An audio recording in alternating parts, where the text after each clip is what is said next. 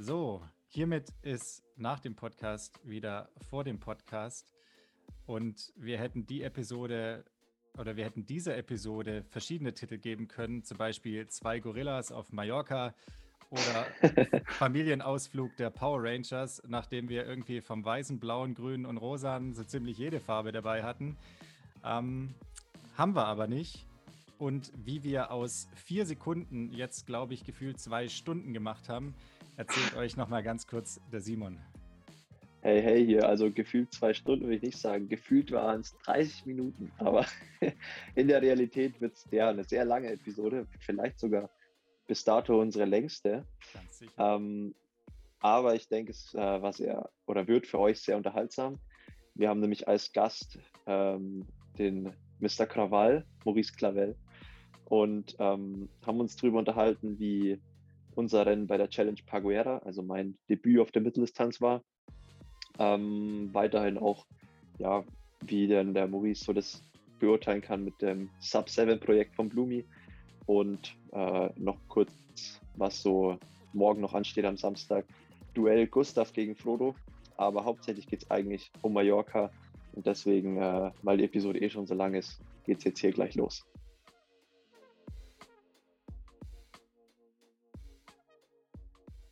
Also, ihr Lieben, den angekündigten Threepeat haben wir nicht geschafft. Heute ist leider schon Freitag und dementsprechend hätte eigentlich gestern ja schon die heutige Episode rauskommen sollen. Aber das seid ihr ja mittlerweile auch schon gewohnt. Dafür haben wir heute nicht nur Simon hier mit in der Leitung, sondern auch noch einen anderen Gast, den Maurice. Wer das ist und ähm, was die beiden gemeinsam haben, das wird euch der Simon jetzt erklären. Obwohl eigentlich erst der Maurice zu Wort kommen müsste und vier Sekunden später dann der Simon. Oder wie war das? ja, da kommen wir später noch zurück. Ähm, auf jeden Fall von mir auch erstmal Hallo in die Runde. Äh, wir hatten ja schon lange keinen Gast mehr dabei.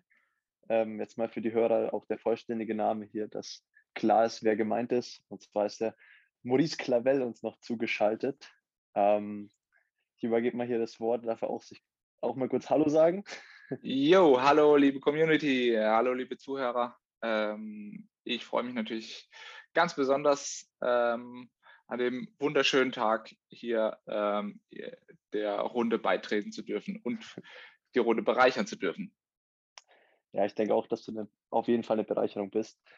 Deswegen haben wir auch extra die, extra die Episode verschoben. Also der, der Maurice ist schuld, weil er war ja noch äh, in Mallorca ein bisschen länger und hatte dann erst am Freitag Zeit. Ähm, aber ich glaube, das Opfer äh, wird es wert sein, dass es ein oder zwei Tage später kommt. Und jetzt erstmal von mir ein paar Worte zu Maurice, weil ich habe mal so geguckt, ähm, was so auf Wikipedia über ihn steht, damit die Leute auch ein bisschen Ahnung haben, wer uns da noch zugeschaltet ist. Und zwar steht da natürlich hauptsächlich Sachen zum Triathlon, aber es ist ja auch das Einzige, was uns hier interessiert, sagen wir mal ehrlich. und ähm, zwar heißt es da, also der Maurice darf mich danach gerne auch äh, korrigieren, dass du von mit 19 Jahren vom Schwimmen zum Triathlon gewechselt bist, äh, da natürlich diverse Erfolge und auch Siege über die Mittel- und Langdistanz hast, wie zum Beispiel der Sieg 2019 bei der Challenge Weichsee oder ich denke mal Ironman war somit das Beste dieses Jahr, der sechste Platz in Frankfurt. Ähm, außerdem warst du aber auch noch auf der Kurzen, Kurzdistanz früher unterwegs. Ich habe auch mal bei der ITU äh, geguckt, was du da so veranstaltet hast. Und da sind auch im Zeitraum von 2010 bis 2013 warst du zehnmal am Start oder zumindest äh, auf, auf, ja, bei dem ITU-Zirkus am Start, bei sieben Europacups und drei Weltcups. Ähm, zweimal davon war in Tijivaros, ist wahrscheinlich der After Race Party geschuldet. Ähm, Richtig. Und Abschluss, was wir gemeinsam haben noch. Du bist auch, wie ich, äh, bei HEP unter Vertrag und es ist so dein Hauptsponsor. Und jetzt äh, darfst du dich mal zu allem rechtfertigen oder selber auch mal ein bisschen vorstellen. nee, genau, du hast ja schon ziemlich viel gesagt. Ähm, und es hat auch soweit alles gestimmt. Ähm, ich war früher Schwimmer, äh, ich komme aus, aus Offenburg, Ähm, also zum Namen vielleicht, ich bin Halbfranzose, mein Vater ist Franzose, meine Mutter Deutsche, äh, deswegen Maurice Lavelle. Und ähm, ja, äh, wir haben dann, bin in Offenburg aufgewachsen. Äh, das ist jetzt circa so 60 Kilometer nördlich von Freiburg im Breisgau, wo ich jetzt wohne.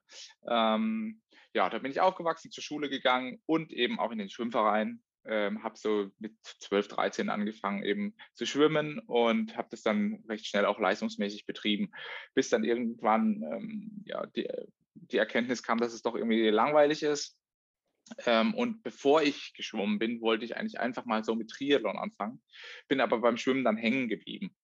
Und äh, eben nach all den Jahren im, im, im Schwimmsportverein Offenburg, ähm, ja, hatte ich dann nicht mehr so Lust auf das, auf das Kacheln zählen. Und dann kam eben eigentlich der Gedanke, hey Maurice, du wolltest ja eigentlich, ähm, eigentlich Triathlon machen. Und wie wäre es denn jetzt quasi wieder zurückzugehen äh, und das einfach wieder auszuprobieren? Und äh, ja, und dann habe ich eben, ja, so ein Jahr, nee, habe ich, ja, war ich mir dann so unschlüssig, was ich jetzt eigentlich mache und so. Und dann habe ich eben 2006 mal einfach probiert, Triathlon äh, ein, zwei Wettkämpfe zu starten. Und es hat irgendwie sofort Spaß gemacht, beziehungsweise beim ersten habe ich ziemlich auf den Sack gekriegt äh, und habe mich ziemlich abgeschossen. Ähm, also so richtig. Und da habe ich gedacht, das ist eigentlich ein gutes Zeichen weil es mir trotzdem Spaß gemacht hat. Das ist ein gutes Zeichen, das ist die Sportart für mich. Ja, und ähm, genau. Äh, und da war ich dann eben relativ spät, kam ich dann zum Triathlon, ja, genau so mit 17, 18. Äh, und dann bin ich den klassischen Weg eigentlich gegangen, ähm, über, über den Kader, ähm, Kurzdistanzkader, äh, Europacup, Weltcups, ähm, ja, und dann eben jetzt Mittellangdistanz. Genau. Und habe immer noch gleich viel Spaß wie früher. Das ist ja schon mal die Hauptsache. Ja, ja und äh, so haben, haben wir uns ja auch dann letztendlich kennengelernt. Also würde ich würd jetzt erstmal sagen, dass wir uns hauptsächlich in Mallorca kennengelernt haben letztes Wochenende. Davor ja. haben wir uns ja schon einmal, ges einmal gesehen, glaube ich, in Heilbronn beim, äh, beim Triathlon dort. Ich weiß aber nicht, ob du mich da so wahrgenommen hast. Ich war da über der, bei der Sprintdistanz am Start. Ja, ja. Ja, also ich meine, man, man kennt dich ja auch und ähm, äh, du bist ja ein bekanntes Gesicht in Deutschland und äh, da habe ich dich sicherlich gesehen, aber halt einfach, äh, ähm, ja, da ist ja dann doch immer viel Trubel und, und so weiter und so fort. Ähm, dann kommt man dann doch irgendwie nicht so direkt mal in Ruhe ins Gespräch. Ähm, und ähm, deswegen haben wir uns tatsächlich erst jetzt in Mallorca einfach bei der Radausfahrt ähm, Post-Competition äh, näher kennengelernt. genau. äh, das, das war dann auch so eigentlich, ja, dann da kam mir dann auch so die Idee, ja, ja, ähm, lass noch mal den Maurice einladen im Podcast, weil normalerweise erzähle ich ja hier immer im Monolog von meinen Wettkämpfen. Und ähm, jetzt habe ich ja am Wochenende meine erste Mitteldistanz gemacht. Äh, haben wir auch im Podcast davor schon angekündigt. Und deswegen dachte ich mir, ja, ich habe eigentlich den Hauptteil des Wettkampfs mit Maurice verbracht. Und also da, ähm, am Ende haben wir uns, wie gesagt, der Julian schon am Anfang angekündigt hat, haben wir uns auf vier Sekunden getrennt auf äh, eine Renndauer von drei Stunden 55. Und deswegen dachten wir, können wir einfach mal äh, ja, dazu zweit über den Wettkampf reden und vielleicht so ein, der ein Athlet wie der Maurice kann ja auch ganz gut am mein Rennen beurteilen, weil ich als ja, Kurzdistanzler ähm, kann jetzt auch gar nicht so viel sagen, wie denn tatsächlich die Leistung war. Und ja, in dem ganzen Rennzirkus dort bin ich ja dann doch relativ neu. Äh, deswegen hoffe ich, dass das heute eine, eine ganz angenehme Gesprächsrunde wird und wir ähm, ja, da gut und spaßig das Rennen analysieren. Na klar, also ähm, da gibt es einiges drüber zu sagen über das Rennen und auch über deine Leistung. Und ähm, ja, das mache ich gerne äh, mit all meiner Erfahrung, die ich bisher gesammelt habe. Genau. Du musst ja. dazu sagen, du bist ja auch, ich habe auch noch äh, gesehen, du bist ja auch gar nicht so alt. Äh, wenn, man jetzt, wenn man jetzt so die Stimme hört, nein, die hört sich natürlich 18 halt. An, aber zu, genau, zur Einordnung um die, um die 30, würde ich sagen, passt, oder? Genau, plus minus. ja, genau. Ähm, deswegen hält der Julian sich eben auch ein bisschen mehr zurück, weil ähm, wenn wir schon zu zweit sind und äh, ja, er ja leider nicht in Mallorca dabei sein konnte, äh, lauschte einfach unserem Rennbericht. Genau, ich mache mir jetzt mal eben einen Kaffee. Also nicht wundern, wenn ich kurz aus dem Bild bin, aber ich bin mir sicher, Simon, du vertrittst mich würdig. Alles klar. Ja, gut, dann ähm, würde ich auch mal einsteigen, so mit dem ganzen äh, Drumherum. Also normalerweise kennt man es ja von der Kurzdistanz, dass man halt äh, zwei, drei Tage vor dem Wettkampf anreist und äh, sich dann mal da die Strecken anguckt. Da gibt es ja immer offizielle äh, Bike Familiarization und Swim Fan. Und wir waren ja auch vorher noch in Girona und deswegen dachten wir, ja, machen wir es eigentlich einfach mal genauso. Sind äh, am Mittwochabend nach Mallorca gekommen, der Max und ich, und ähm, haben uns dann auch, ja, eigentlich routinemäßig die Strecken angeguckt, waren mal im Meer schwimmen. Äh, diesmal war es halt keine zwei, drei Kilometer Runde, sondern eine 45 Kilometer Runde aber das kann man ja auch noch gut abfahren. Ähm, genauso die Laufstrecke. Und klar war das alles ein bisschen ungewohnt, aber irgendwie hat sich alles trotzdem gleich äh, relativ normal angefühlt und vertraut. Und ich wusste da zwar dann nicht so wirklich, was Samstag auf mich zukommt, aber theoretisch hatte ich einfach mal äh, Bock auf das Rennen und ich glaube, das ist ja das Wichtigste. Und dachte mir auch, okay, ich, ich will es auf jeden Fall versuchen, äh, richtig zu racen und nicht nur jetzt einfach mal mitmachen und schauen, was geht und stur nach meinen Wattwerten fahren oder Laufpace, nach meiner Pace laufen, sondern wirklich versuchen, einfach mal so, ja, so intensiv, wie es irgendwie geht, äh, den Jungs da die Stirn zu bieten. Und äh, von dem her, glaube ich, haben wir da, ist da eigentlich kein großer Unterschied zwischen der Kurzdistanz und der Mitteldistanz. Oder wie siehst du das so in der Vorbereitung aufs Rennen? Ähm, Nee, also muss man, muss man klar sagen, ähm, olympische Distanz und Mitteldistanz liegen sehr eng beieinander. Ähm, sowohl was das Training angeht, also ähm, sagen wir mal jetzt Athleten auf deinem Niveau, äh, die, die, die, die, die, trainieren ja schon viel Intensität, logisch, aber auch schon sehr viel Umfang. Ähm, und das heißt also, der Schritt äh, hin zur Mitteldistanz ist dann wirklich eigentlich kein großer ähm, und sollte, finde ich, auch öfter mal getätigt werden von, von, von ITU-Athleten, ähm, obwohl das dann äh, eventuell zu meinem Nachteil natürlich sich auswirken kann. Aber ähm, es gibt einfach doch nochmal so, ähm, kannst du ja dann auch nochmal äh, so äh, berichten, wie es dir nach dem Rennen erging.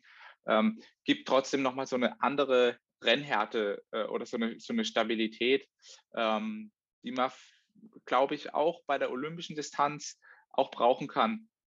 Ähm, obwohl es Windschatten äh, fahren ja erlaubt ist und so weiter und so fort. Aber trotzdem, wenn du da einfach äh, stabile Beine hast, ja, auf dem Rad, äh, dann, dann bringt dich das auch auf der olympischen Distanz weiter. Ähm, aber jetzt nochmal zurück zum Rennen. Genau, also äh, die, die, die Vorbereitung läuft da eigentlich äh, relativ äh, gleich ab. Ähm, man ist einfach so ein bisschen mehr auf sich alleine gestellt, würde ich sagen. Äh, das habt ihr vielleicht auch gemerkt. Ne? Also man muss sich die Strecke nicht angucken und ähm, ja, äh, man kann und, und wichtig ist einfach nur, dass man das Rad eincheckt ja, und beim Briefing noch unterschreibt, ähm, aber das ist auch nicht immer so. Ähm, und, und dann kann man eigentlich machen und tun, äh, was man will. Ähm, und ähm, ja, das ist vielleicht auch der Unterschied bei der ITU. Ist es zumindest jetzt, ähm, denke ich mal, immer mehr auch so ge geführt, ähm, dass es einfach irgendwie ähm, ja nicht mehr ganz so, so wild und runter und drüber ist, vielleicht wie, wie vor noch vor 10, 15 Jahren. Ähm, und äh, ja, ansonsten, ich meine, da ihr habt euch die, die Strecken dann angeschaut und also viel falsch gemacht habt ihr nicht, ja, ähm, oder du, äh, ja. ihr wart heiß, ja, ihr habt Bock drauf gehabt und das ist eigentlich schon mal die halbe Miete und ihr bringt die Schnelligkeit und die Ausdauerfähigkeit mit. Ähm, so und ähm, ja, ja, das ist eigentlich also, schon mal mehr als die halbe Miete. Ja. Ich denke, es war auf jeden Fall auch in dem Fall wichtig, sich die Strecke anzugucken, weil es war jetzt auch keine ganz einfache Mitteldistanz, sondern es war ja sehr unrhythmisch und vor allem halt auch auf, auf dem Rad. Ähm, ja, sehr enge Straßen. Ich fand, ja, es war fast schon ein bisschen gefährlich, weil man irgendwie an den falschen Stellen so ein bisschen zu schnell wurde. Also die Straßen waren halt, wie man es von Mallorca kennt, ziemlich verwinkelt und haben öfter auch mal, die Kurve hat öfter mal zugemacht. Von dem her war ich auf jeden Fall froh, dass ich mir die Strecke angeguckt habe. Und ähm, ich war ja auf jeden Fall äh, dann ganz gut vorbereitet. Und was ich mir noch so dachte, ich habe mich gleich mal wohlgefühlt, als ich ähm, beim Briefing saß und halt da so ein bisschen rumgeblödelt wurde, dachte ich mir, das ist das eins zu eins wie wenn du in einem Briefing von der Kurzdistanz sitzt, wenn dann am Ende noch die Fragen kommen, wo ähm, die Hälfte der Fragen sind gut, die andere Hälfte sind ähm, einfach nicht ja. zugehört und du denkst dir, oh Mann, ey, du Clown, jetzt hör doch mal hier zehn Sekunden zu, dann hättest du die Frage nicht stellen müssen. Genau, oder, Aber, oder zwei ja. gleiche Fragen hintereinander, ne? Also genau. irgendwie, äh, da denkst du dir auch so, yo, Jungs, äh, wo wart ihr? Ja. Nee, ähm, äh, gerade zu den Strecken, äh, da wollte ich eben auch noch ähm, dann später drauf kommen. Ähm, das war eine schöne Mitteldistanz, ist eine schöne Mitteldistanz, aber halt äh, äh, ja schon in der Hinsicht anspruchsvoll, dass man halt wirklich äh, aufpassen muss, ähm, äh, nicht zu schnell zu werden am falschen Fleck, genau, ja, weil dann fliegt es dich darunter. Ähm, äh, und, und also ich spreche jetzt von der Radstrecke. Ähm, wobei das bei der Laufstrecke auch der Fall war. Ja. Weil ja bei der Laufstrecke war ja auch verwinkelt und, und, und ging nur hoch und runter und Wendepunkt und, und so weiter und so fort. Und als es dann ja leicht angefangen hat zu nieseln, da wurde ja auch spiegelglatt. Und wenn man da nicht aufgepasst hat, dann äh, ist man nämlich auch äh, schön äh, weggeschlittert. Ähm, ja. Und genau. deswegen ging es auch darum, einfach auch so das Risiko abzuwägen. Ja, also ähm, wie quasi wie, wie, viel, wie viel All-in gehe ich ja, ähm, auf der Radstrecke zum Beispiel, ja, oder wie teile ich mir das eben ein? Ähm, weil, und das ist ja auch ein sehr großer Unterschied dann wiederum zur Kurzdistanz, ähm, dass halt beim Laufen auf den 21 Kilometern geht halt noch einiges. Da ist halt einfach auch ähm, so, wenn du mit fünf Minuten Rückstand äh, vom Rad kommst, äh, wenn du dann einfach echt noch richtig gut läufst, dann kannst du noch gewinnen. Ist einfach so. Äh, wenn du äh, auch gegen recht gute Läufer, ne? da musst du halt überragend laufen, aber es ist immer drin. Ähm, und und ähm, ja, und wenn du, äh, und das gleiche auch beim Radfahren, ne? also wenn du beim Rad, wenn du, wenn du nach dem Schwimmen nicht so vorne dabei bist, dann macht es eigentlich erstmal nicht so viel, solange du dann eben auf dem Rad wirklich dann, dann ackerst. Und da kannst du einfach Minuten rausholen. Im Schwimmen, ja, sagen wir mal, holst du Sekunden raus. Und im Laufen kannst du auch Minuten rausholen. Das ja. ist vielleicht auch nochmal ein echten Riesenunterschied dann zur Sprint- oder olympischen Distanz, ähm, ITU-Rennen, also ich sage jetzt mal äh, Drafting Races. Ähm, dass wenn du da halt nicht dabei bist, dann hast du halt verloren. Und jetzt bei, bei Mittel- und Langdistanz ist es halt schon so, dass, dass du halt einfach äh, da bis zur Ziellinie enorm was selber bewegen kannst. Ja. Ähm, ja. Genau.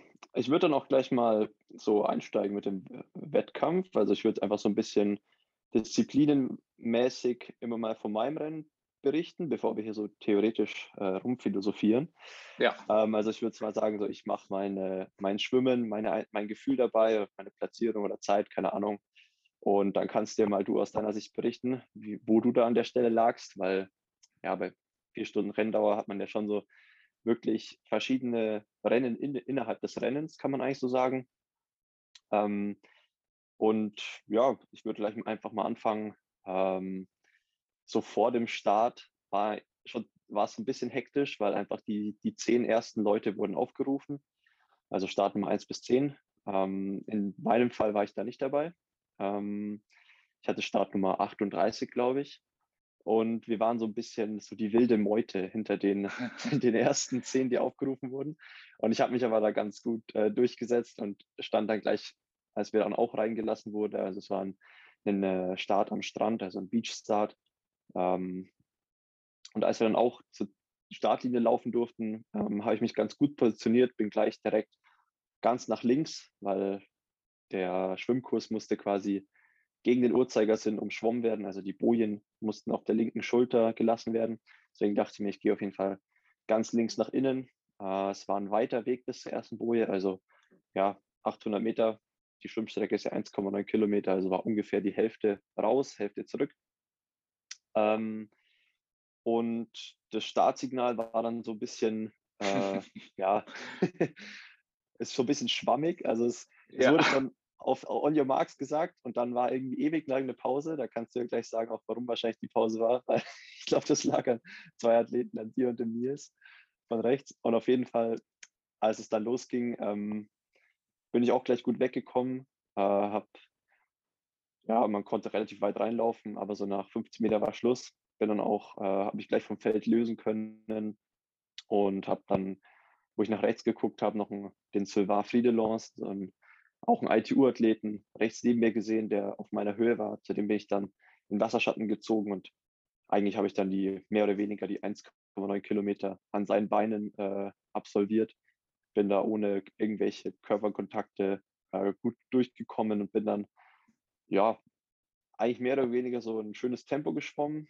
Äh, was würde ich sagen? Ich würde sagen, nicht viel langsamer war es, wenn ich jetzt eineinhalb Kilometer schwimmen würde.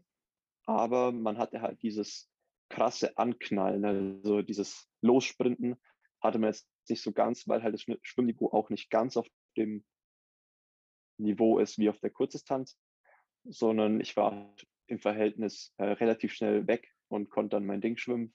Das war eigentlich voll angenehm und ja, auch mal eine andere Sicht, weil normalerweise bin ich ja so nie, niemand, der es ganz vorne mitschwimmt, sondern eher so, okay, äh, auf Kante erste Gruppe, also so guter ja, Schwimmer, ja. aber jetzt kein Top-Schwimmer. Und letztendlich bin ich dann, glaube ich, in der Gruppe mit fünf Leuten zusammen aus dem Wasser gekommen, ungefähr eine Minute so vor dem Hauptfeld. Genau, dann würde ich mal genau. ja. äh, übergeben an Maurice. Ja, ja, ich bin ganz rechts gestartet ähm, und ja, fangen wir mal an. Also Stadt ähm, war on your marks und dann, äh, genau, dann kam erstmal nichts. Äh, beziehungsweise da haben wir gezuckt und dann, äh, weil normalerweise ist halt einfach so, sagen die eigentlich auch gar nicht on your marks. Also äh, das ist irgendwie so Kurzdistanz, aber da normalerweise ist da gar nichts, ist halt immer der, der Schuss. Ähm, so, so oh, Langdistanz wird, wird von 10 runtergezählt. ja, das, und so, und das war ist dann irgendwie auch, äh, ja, haben wir auch nochmal im Nachhinein auch nochmal drüber gesprochen, äh, das darfst du halt nicht machen. Ja. Also du musst halt sagen, eine Minute bis zum Start und dann kommt halt irgendwann äh, der, der Schuss und dann geht's los. Aber so runterzählen ist halt Katastrophe. Äh, und ja, dann äh, wollten wir schon los, dann sind wir wieder zurück und dann waren irgendwie alles irritiert und dann haben wir nochmal geguckt, hä, was ist jetzt los? Und dann, ja, und dann kam halt der Schuss und dann sind wir halt einfach los. Und ähm, ja, genau. Ähm, ich bin auch ganz gut weggekommen. Äh, paar Delfinsprünge gemacht ähm, und äh, kam dann irgendwie so von rechts ran. Ähm, aber ihr wart gleich schon so, sagen wir mal so zwei Meter, ja, man, ja, so nach 200 Metern oder sowas wart ihr schon so zwei Meter weg. Ähm, und bin dann nach, habe mich hinter euch eingeordnet. Ähm, und klar, die Dichte ist halt einfach auch nicht so hoch, ne, also jetzt bei den, bei den Races. Also ähm, da, da, da, wie du auch schon gesagt hast, ne, da musst du nicht mal ansprinten und bist einfach schon quasi so gemütlich vorne dabei. Ähm, und äh, ja, dann war ich eigentlich, würde ich sagen, ich, ich kenne natürlich auch die Anzüge nicht jetzt von euch. Normalerweise erkennt man dann auch immer die Anzüge, wenn man mit dem Speedsuit schwimmt da weiß man halt genau, wer da ist und wer nicht. Äh, und, und, ja, äh, deswegen kannte ich jetzt nicht, aber habe einfach mal reingehalten. Ähm, und ähm, ja, dann, wie war denn das dann? Dann habe ich irgendwie, äh, kam noch mal irgendwie ein anderer Athlet von weiter rechts, der mir dann voll auf die Nase gehauen hat. Ähm, und äh, äh, ja, genau. Also es gibt auch noch ein bisschen Schlägerei zumindest, auch äh, auf der, der, Mittelstrecke, ist auch mal ganz nett. Äh, ja, und dann habe ich so nach vier, 500 Metern ähm, in diesen Wellen irgendwie habe ich so den Kontakt verloren. Ähm, und ähm, ja, genau, war ja, ich, also ich war so quasi, ich glaube, einen vor mir ist der, ist der Kontakt gerissen, äh, beziehungsweise ich bin so ein bisschen leicht versetzt neben dem geschwommen. Also bei uns ist sozusagen der Kontakt dann gerissen. Ähm, ja, genau. Und dann wart ihr vorne weg.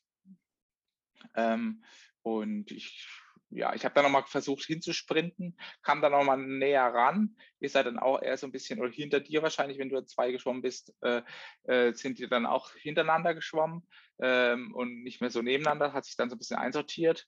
Da waren wir dann nochmal dran, aber irgendwie durch diese hohen Wellen und sowas, äh, ja, war ich einfach nicht safe quasi in der Gruppe, sondern war mal irgendwie dran, dann kam wieder eine Welle irgendwie hoch, da hast du ein bisschen leicht nach rechts irgendwie abgedriftet, sind wir dann auch mal und dann irgendwie waren die halt weg. So, aber wie schon gesagt, das ist dann eigentlich, ja, da muss man einfach kühlen Kopf bewahren. Ähm, ähm, eigentlich in der Situation habe ich dann auch natürlich gedacht, oh shit, ich wollte eigentlich in der ersten Gruppe äh, aus dem Wasser. Ähm, aber bringt ja alles nichts ähm, und muss dann halt deinen Rhythmus weiter schwimmen. Ja, äh, und bin dann raus ähm, mit, mit Fred Funk ähm, als halt so erster der Verfolger, erster oder zweiter der Verfolger. Ähm, genau. Und genau, wir hatten dann eine Minute auf euch. Und äh, ja, und dann habe ich halt gesagt, okay, alles klar, jetzt, jetzt startet das Rennen. Jetzt werden wir mal, äh, jetzt werden wir mal den, den Young Guns da zeigen, äh, äh, was es heißt, eine Mitteldistanz zu machen. Ja, genau. genau. ja, genau. Also ich habe dann auch, ähm, also bin dann in Wechsel rein, äh, habe erstmal mein Speed, Speedsuit zerrissen. Also man muss sich vorstellen, man hat so ein äh, einen Anzug über seinem äh, Wettkampfanzug, damit man halt, der, der ist einfach nur fürs Schwimmen da, dass man da so ein paar, paar Sekunden noch mitnimmt. Das ist so ein bisschen beschichtet, ähnlich Richtung Neoprenanzug, nur halt einfach, äh, einfach zum drüberziehen und ohne Ärmel. Und wenn der Neoprenanzug verboten ist, zieht man eben so ein Speedsuit an auf der Mitteldistanz, ähm, weil du halt einfach ja, auf 1,9 Kilometer lohnt sich das dann schon, den anzuziehen. Den habe ich auf jeden Fall ausgezogen, erstmal so halbmäßig in der Mitte auseinandergerissen. Aber es war dann erstmal egal. Und ich bin dann aufs Rad gesprungen und habe mich halt auch so ein bisschen umgeguckt. Wir waren so zu viert dann. Ähm, und ja, dann bin ich erstmal losgefahren. Äh, ich war ja mit dem Rennrad unterwegs. Ich glaube, als einziger der ganzen Profis, die am Feld äh, am Start waren. Und mich dann, bin dann gleich so auf Platz, also Platz zwei vor, habe gemerkt, okay, ähm, der Silvar fährt jetzt auch nicht mega schnell. Ich gehe noch, ich gehe ganz nach vorne in die Spitze. Und ich glaube, nach acht Kilometer war ich dann irgendwie ganz vorne. Ähm, und man hat ja eigentlich keine Ahnung, wie, wie jetzt der Abstand oder so ist, weil dadurch, dass du halt keine Runden fährst, sondern halt einfach wirklich nur so One-Way mehr oder weniger, weißt du ja eigentlich gar nicht, okay, was geht eigentlich hinter einem ab. Und ähm, die hm. Strecke war halt auch so verwinkelt, dass du jetzt auch nicht einfach mal zurückgucken konntest und einschätzen konntest, okay, da kommen jetzt irgendwie vier, fünf Mann an. Von dem her war das dann relativ unvermittelt, als auf einmal äh, der Magnus Dietlev ähm, an mir vorbeigerauscht kam. Und ich dachte mir so, so okay, wow, ich fahre gerade eigentlich auch nicht so wenig Watt. Ähm, aber der kam wirklich nochmal mit deutlich mehr Speed vorbei. Hinter ihm an zwei, glaube ich, der Colin Charter, der später auch Zweiter geworden ist. Und da habe ich mir erstmal an Position dann drei äh, eingereiht, weil ich mir dachte, okay, das wird wahrscheinlich jetzt so, das werden jetzt so die schnellsten Jungs sein. Da versuche ich jetzt einfach mal ein bisschen mitzufahren. Mal sehen, wo es hinführt. Vielleicht ist es zu viel, aber ich probiere es einfach mal. Und ähm, ja, da bin ich da mit. Da kam dann auch noch der, der Fred kam noch vorbei, 10, 12 Kilometer äh, nach, nach Start, also bei Kilometer 12. Und dann bin ich da eigentlich erstmal so kurz drin gewesen in der Gruppe sozusagen, Anführungszeichen.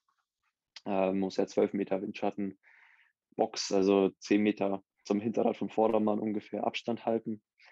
Ähm, und bergab habe ich schon immer gemerkt, so, oh, die Jungs, also da gehen mir die voll die Gänge aus, da kann ich eigentlich schon fast gar nicht mitfahren. Und ich bin immer so auf der letzten Rille noch hinten drin gehangen. Und ähm, dann war es auch so, dass äh, der Nils, also Nils Fromhold, mich noch überholt hat. Und ich glaube, dann hast du mich auch schon äh, auch noch überholt. Also es war jetzt noch nicht so, dass ich da irgendwie schon reißen lassen habe, aber ihr, ihr wolltet da auch einfach nach vorne. Und äh, ja. dann bin ich, bin ich da erstmal so an Position 6, 7 wahrscheinlich gehangen. Genau. Eine kleine Lücke war da. Ähm, äh, ähm, genau, wir sind dann eben äh, losge, losgedüst. Ähm, Fred hat das Tempo gemacht. Ähm, und da war noch ein Athlet war noch zwischen, zwischen Fred und mir, ich weiß gerade nicht mehr, wer es war. Und ähm, wir haben dann relativ schnell eigentlich schon den, den Petzov, Petzov oder wie er heißt, ähm, ja. überholt und haben euch dann relativ bald auch schon gesehen. Also da sind natürlich die grünen HEP-Anzüge natürlich dann äh, äh, gut oder schlecht, wie man äh, wie man sieht. Äh, Signal, Signalfarbe. Signalfarbe, genau. Also habe ich schon gleich gesehen, ah ja, okay, wir sind schon, wir sind schon in Sichtweite. Ähm, aber ich wusste dann auch nicht genau, wer jetzt da gerade an der Spitze ist oder so, äh, wer da so. Und dann kam schon Magnus von hinten an. Äh, ich habe noch einen kurzen Schluck aus der Gelflasche genommen, weil ich gewusst habe, ja, so jetzt äh, zieht es gleich an. Äh, jetzt geht es nochmal ein, zwei, zwei äh, Intensitätsstufen hoch. Äh, und so war es dann auch. Ähm, äh, nach dem ersten Berg hat sich dann echt wieder so ein bisschen in die Länge gezogen. Äh, du, du, ihr wart dann irgendwie wieder weg so ein bisschen. Magnus war dann, ich glaube, eben vorne schon. Und äh, Fred so, ich glaube, ich glaub, der war auch schon irgendwie äh, hinten an der Gruppe dran oder hat dann in dem flachen dich überholt. überholt. oder sowas. Ja, ja. ja, ja genau, genau. Und da war eine Lücke äh, oder ein, zwei noch, aber dann war eine Lücke und dann kam ich und hinter mir dann Nils und ja, noch so ein paar andere Banditen halt. Ähm, und, und dann ging es ja wieder berghoch und da hatte mich dann Nils überholt und hat dann richtig gedrückt. Und dann sind wir eben auf euch äh, aufgefahren. Ähm, und Nils ist dann gleich weiter. Und da konnte ich, da musste ich dann reißen lassen bei Nils. Ähm, vorm Wendepunkt, vom zweiten oben am Berg. Und äh, ja, das war dann eigentlich äh, Kacke. Weil ja. Äh, ja, das war dann war, so eigentlich das, das Todesurteil für uns. Also ja, ich war genau. hinter dir, habe gesehen, okay, genau. die Lücke geht auf, aber ich hatte auch keine äh, Chance, irgendwie die dich dann zu überholen und noch die Lücke wieder zu schließen. Äh, es war auch halt so dafür. furchtbar eng. Also das war halt ja, auch sowas. Gell? Es war so verwinkelt alles und so und dann, ja. ah, dann kannst du halt auch das, nicht mal schnell zack, zack, zack, sondern dann irgendwie musst, ja, war halt einfach so. Hm, genau, sorry, das war nämlich auch so eine, da kam so eine Out-and-Back-Strecke. Also man ist ein Stück eben äh, sehr kurvig bergauf gefahren und am Ende von dem Berg, also es war nicht steil, so zwei, drei Prozent vielleicht, am Ende von dem Berg war dann ein Wendepunkt, also oben. Und dann ging es eben wieder diese zwei, drei Prozent an so einem Bach entlang runter. Man ist auch noch auf der verkehrten Seite gefahren, also, genau, also Linksverkehr, stimmt. weil man eben anschließend nach, nach links dann abgebogen ist. Und sonst hätte man den Kurs, Kurs gekreuzt. Und ähm, ich habe mir eigentlich auch vor dem Rennen vorgenommen, okay, ich am besten, ich fahre da oben in den Wendepunkt als einer der vorderen rein, weil ich mir schon mhm. dachte, dass mit meinem Rennrad da ganz gut durchheizen kann, äh, weil die Kurven, die waren echt äh, ziemlich tricky. Und ich hatte es aber einfach von den, von den Beinen her nicht drauf und auch es war halt mega eng in diesem Bergstück da hoch zu überholen. Und dann bin ich, glaube ich, an Position 3 äh, an den Wendepunkt, also war dieser Weiße war noch vor mir. Ja, ja.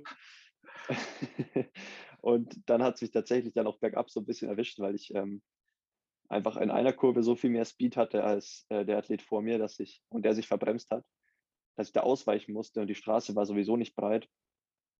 Und ähm, dann habe ich dann mit der Wade so die Holzbarriere äh, gestriffen und habe da gerade noch so einen Sturz vermeiden können, aber ich habe da ein paar Holzsplitter eingesammelt und ein bisschen, bisschen Haut da gelassen. Aber in dem Moment war es mir, dachte ich mir nur so, okay, wow, das war jetzt knapp. Ich war erstmal wieder wach. und ähm, dann äh, haben wir uns eigentlich mehr oder weniger so eingegroovt als zweite ja. Gruppe, würde ich mal sagen. Also genau. wir waren dann so se ja, sechs, sieben Athleten. Ähm, und ich glaube weniger, oder? Oder Wobei, fünf. Ja, ja fünf. Sechs. Ja, ja, also effektiv gefahren sind wahrscheinlich drei, vier. Ja. Also ein paar andere waren noch dabei. Genau. Der im Rosa ähm, da, der ist noch gefahren. Weiß ja, nicht, genau. Ja.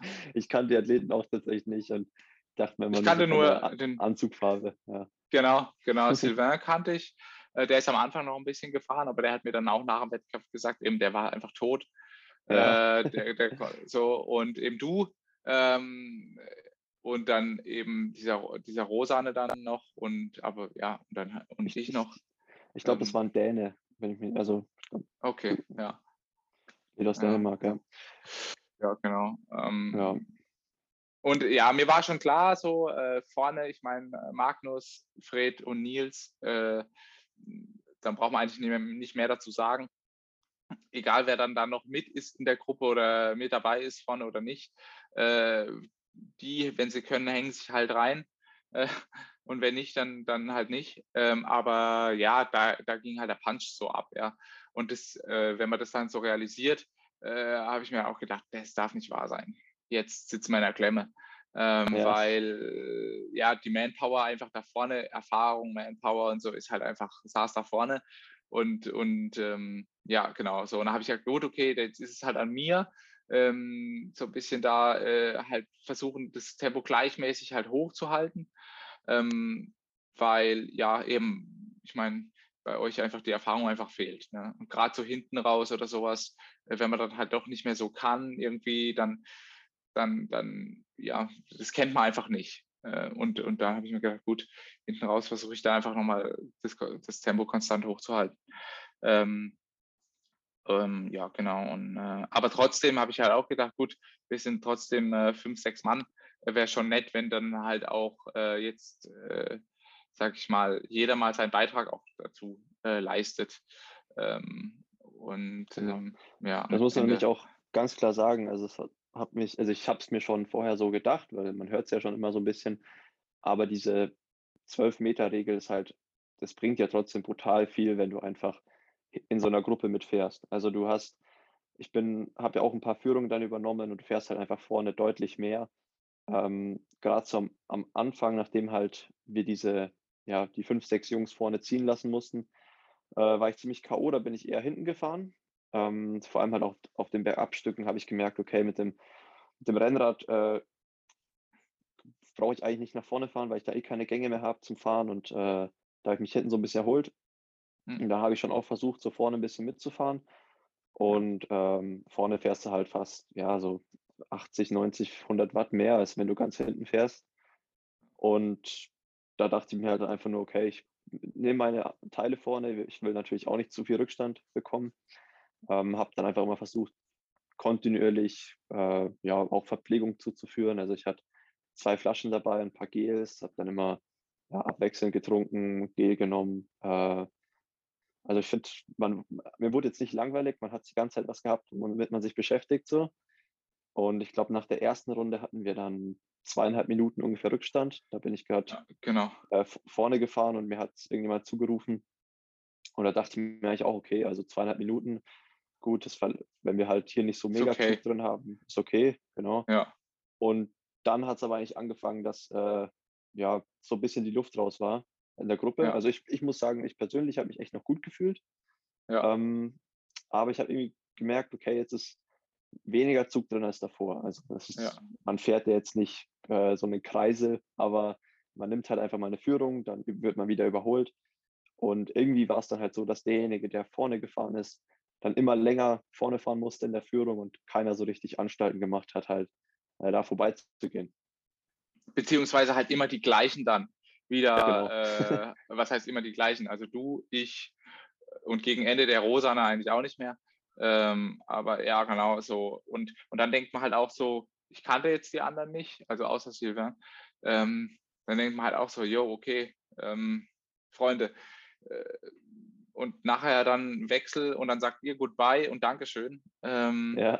ja, äh, für das Taxi. Äh, ja, ist ja dann irgendwie auch kacke, ne? Und man selber genau. äh, so. Ähm, aber irgendein Tod muss man halt einfach sterben und dann kam eigentlich halt genau das, was, was halt eigentlich, eigentlich halt auch schlecht ist. Man ist sich dann halt nicht einig, beziehungsweise jeder guckt auf den anderen und sagt, hey, komm, äh, mach du. Ähm, und äh, ja, genau. Ich habe dann halt einfach auch versucht, ähm, äh, sage ich mal, mein, mein, mein Zeitfahrrad äh, sage ich mal, Zeitfahrradbonus und Scheibenbonus im, im, in, in den Flach- oder Bergabpassagen halt eher auszuspielen. Ähm, und ähm, dann, als es äh, die, die sage ich mal in Anführungsstrichen, die Berg runterging, äh, dann einfach zu sagen, hey Jungs, jetzt, äh, was ich ja, äh, jetzt geht ihr vor, ihr seid einfach wendiger, ihr kommt da einfach besser, besser runter. Äh, das hat man einfach deutlich gemerkt, ja, mit so einer Scheibe hinten und dann mit dem, mit dem, mit dem Zeitfahrrad. Das ist einfach äh, nicht so wie mit einem Rennrad. Ähm, und da habe ich gesagt, komm, dann, dann, dann, dann sollt ihr da einfach runterknallen. Ne? Und ähm, in der zweiten Runde war es ja dann auch so, dass man da wirklich halt auch schreien musste und einen Weg frei machen musste, weil noch dazu eben die, die ähm, Age Grouper dann dazu kamen auf, die, auf den engen Straßen. Das war, hat die Sache dann auch nicht einfacher gemacht. Ähm, ja. Und, und ähm, ja, das war wirklich echt richtig eng. Also da habe ich dann auch mal gedacht, ähm, ich probiere jetzt mal was und bin ja bei diesem ja. Bergabstück, dachte ich mir, okay, jetzt fahren jetzt hier nur noch äh, eigentlich drei Leute effektiv ähm, die Führung mit. Und ich habe dann einfach probiert, bergab mal richtig Tempo zu machen durch diese enge Stellen. Ja. Und bin dann auch mal so zehn Kilometer, glaube ich, ein bisschen weg gewesen. Und ich dachte, ja, vielleicht kommen dann nur die nach, die auch fahren ja. können. Ja, ja, klar. Aber leider, ja. Leider nee, eben genau, halt das war. Nach zehn Kilometer wieder alle ran. Ja. ja. Aber das ist halt einfach ähm, schwer auf so einer Gerade sich wirklich dann zu lösen auch. Also, meine, ich bin dann halt auf so einer Gerade, wurden wir halt dann wieder voll aufgerollt. Ja. Und äh, ich glaube, dann war es halt auch eher kontraproduktiv, was ich gemacht habe, weil dann derjenige, die Lücke geschlossen hat, war natürlich dann platt vom Lücke schließen. Äh, ich war natürlich dann auch eher so, okay, jetzt kommt mal jemand anders vor. Ja, ja, ja genau. Ich zehn Kilometer investiert. Und dann hat das natürlich eher nochmal den, den Rhythmus so ein bisschen durchbrochen. Aber ja, ja, also das äh, so, so, so Aktion ehrlich, ja. Also das ist ja das, ähm, was was äh, ja, was im Endeffekt ja eigentlich auch, wie es eigentlich sein soll. Ne? Also ähm, finde ich jetzt. Also es ist jetzt ja nicht so, dass man in so einer Gruppe irgendwie dann äh, sagt so, ah ja, super, dass wir in der Gruppe sind, jetzt, jetzt äh, nur so können wir am Ende irgendwie das Rennen gewinnen, sondern ähm, ich finde es ja eigentlich schon cool, dass eigentlich jeder auf sich alleine gestellt ist und einfach auch mal so Sachen wie du jetzt zum Beispiel einfach mal probierst und einfach sich auch überlegt, okay, ich habe Vorteile, ähm, ich habe die und die Vorteile auf dieser Strecke. Ähm, das wusste ich vorher nicht, aber das habe ich jetzt so quasi gemerkt. Innerhalb des Rennens habe ich das gemerkt äh, und die spiele ich jetzt einfach mal aus. Ähm, und, und, äh, und, und eigentlich dann umso, umso schader, dass ähm, oder eher ärgerlicher, dass halt äh, quasi das dann bestraft wird, in Anführungsstrichen, mit, ähm, mit der Gruppenpower, sag ich mal, ja. ja. die dann einfach von hinten wieder aufrollt. Ja, ja und das, das ist einfach zermürbend. Und ähm, das, ja, so, so Aktionen, die bringt man dann oft hm, teilweise schon gar nicht mehr, ähm, weil man einfach genau weiß, wenn man schon ein paar Mitteldistanzen gemacht hat und auch weiß, okay, auf der Strecke, naja, bis dato haben wir jetzt noch keinen Schiri gesehen. Ja, ähm, da weiß man auch, der, gut, die letzten 40 Kilometer wird auch kein Schiri mehr kommen. Es gab, glaube ich, kein einziges Schiri-Motorrad auf der ganzen Strecke. Ja, genau, also ähm, muss man dazu sagen, äh, wir haben quasi keinen Wettkampfrichter gesehen, der halt wirklich dafür sorgt, dass die 12 Meter auch eingehalten werden. Ja. Also, und ja. ich habe da, habe ich ja auch erzählt, ich meine, ich habe da mal durch meine Beine durch nach hinten geguckt und habe dann halt äh, da von dem Weißen glaube ich, war das, habe ich halt das Vorderrad gesehen, ja, oder von dem Blau, in dem blauen Anzug. Ich weiß gerade ja. nicht mehr, ja. Habe ich das Vorderrad gesehen, habe ich ja auch gedacht, so, jo, alles klar. Aber ich meine, ja, was soll man dann machen? Klar, da kannst du dich aufregen und so weiter und so fort, aber da hatte ich dann halt auch irgendwie keine Energie für und habe dann gesagt, ja, komm, egal, lass halt bleiben und, und sehe es als Training an. Aber, aber das zeigt ja eigentlich schon, dass ich halt auch so ein bisschen resigniert äh, hatte dann zu dem Zeitpunkt, beziehungsweise halt auch ja, ich halt Kackbeine gehabt habe. Aber das ist halt irgendwie schade, ne? Und deswegen ja. ehrt es halt auch einfach deine, auch deinen ganzen, ganzen, ganzen Fahrstil. Ähm, aber da kommen wir vielleicht nachher noch zu, drauf zu sprechen. Ähm, ja, so Aktion braucht es, ja. finde ich auch einfach. Nicht ein Verstecken, sondern einfach ein, ein, ein Ausspielen der, seiner, seiner, seiner, seiner, seiner ähm, äh, Vorteile. Ja, genau. Ja, ähm, aber wie gesagt, auf jeden Fall kamen wir dann zusammen eigentlich in unserer Gruppe wieder an aufs Laufen. Äh, und das war dann natürlich so ein bisschen der spannende Part bei mir, weil ich, ich wusste, okay, ähm, ich bin ein solider Radfahrer. Da bin ich bei der Kurzdistanz immer vorne, also einer der stärksten. Und 90 Kilometer traue ich mir auch zu, das so zu fahren. Das hat auch dann ganz gut geklappt. Also ich hatte eigentlich bis Ende der 90 Kilometer noch ganz gute Beine. Aber dann hatte ich trotzdem äh, ich war schon ziemlich gespannt, wie sich das jetzt halt dann anfühlt, so nach 90 Kilometer ähm, ja, von ordentlichem Fahren äh, abzusteigen und dann halt loszulaufen. Und äh, ja, letztendlich sind wir dann auch zu zweit auf die Laufstrecke gegangen. Ich glaube, du hast, ich bin zwar als erster in die Wechselzone, aber ich glaube, du hast keine Socken angezogen und warst genau. deswegen dann direkt neben mir. und äh, ja, dann war ich eigentlich erstmal überrascht, weil man, es ist halt eine komplett andere Belastung. Also man ist auf der Kurzdistanz ja oft mal voll drüber mit ja, 450 Watt fährst du in der Führung, dann kommt eine Kurve, kommen Antritte, also hast ja oft Wendepunkte, wo du halt immer mit 900.000 Watt reinlatschen musst. Mhm. Und das mhm. hast du halt äh, auf der Mitteldistanz jetzt eher weniger. Also natürlich musste man am Anfang vor allem äh, enorm ziemlich viel Watt fahren, wo halt so das ganze Feld sich eingeordnet hat. Und ähm, da war ich schon auch öfter mal so drüber, wo ich mir dachte, so, wow, okay, äh, 90 Kilometer kann ich so nicht rumkurven. Aber vor allem gegen Ende haben wir auch gesagt, wurde ein bisschen, bisschen lockerer oder ja. war halt der Zug dann raus. Äh, von dem her bin ich dann halt losgelaufen, dachte mir erstmal so, ah ja, äh, jetzt schön durchrollen und fühlt sich eigentlich echt ja. gut an. Also die, die 20 Kilometer können kommen. Sah auch gut aus. Ja. ja. genau. Ich bin dann auch erstmal weggelaufen von dir. Genau. Ähm, genau. Habe dann auch gleich den Gregor überholt, Gregor Payet, der stand ganz schön, also der kam uns eigentlich ja. rückwärts entgegen. Ja. der ist am, am, Anfang noch bei den Jungs vorne mitgefahren und hat dann, den hat es am Ende dann voll den Stecker gezogen, also der kommt auch von der Kurzdistanz.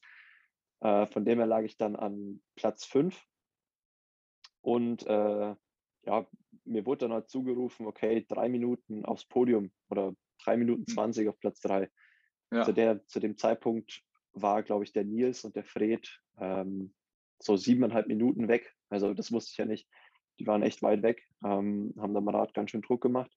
Aber Platz drei und vier waren eben gar nicht so weit weg. Und ich dachte mir auch erstmal, okay, drei Minuten auf 21 Kilometer, wenn der ein bisschen steht, ist vielleicht noch drin. Also ich konnte ja. das ja auch noch nicht so ganz einschätzen.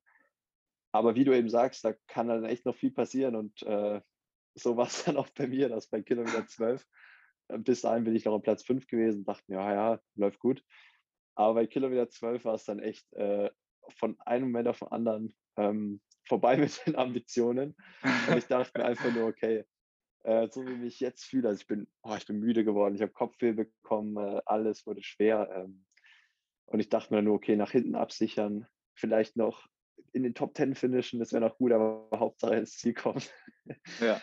Und ja. Äh, ja, dann kam eigentlich auch schon alle, also kamen die Meute vorbei, die halt hinter uns noch am Rad waren.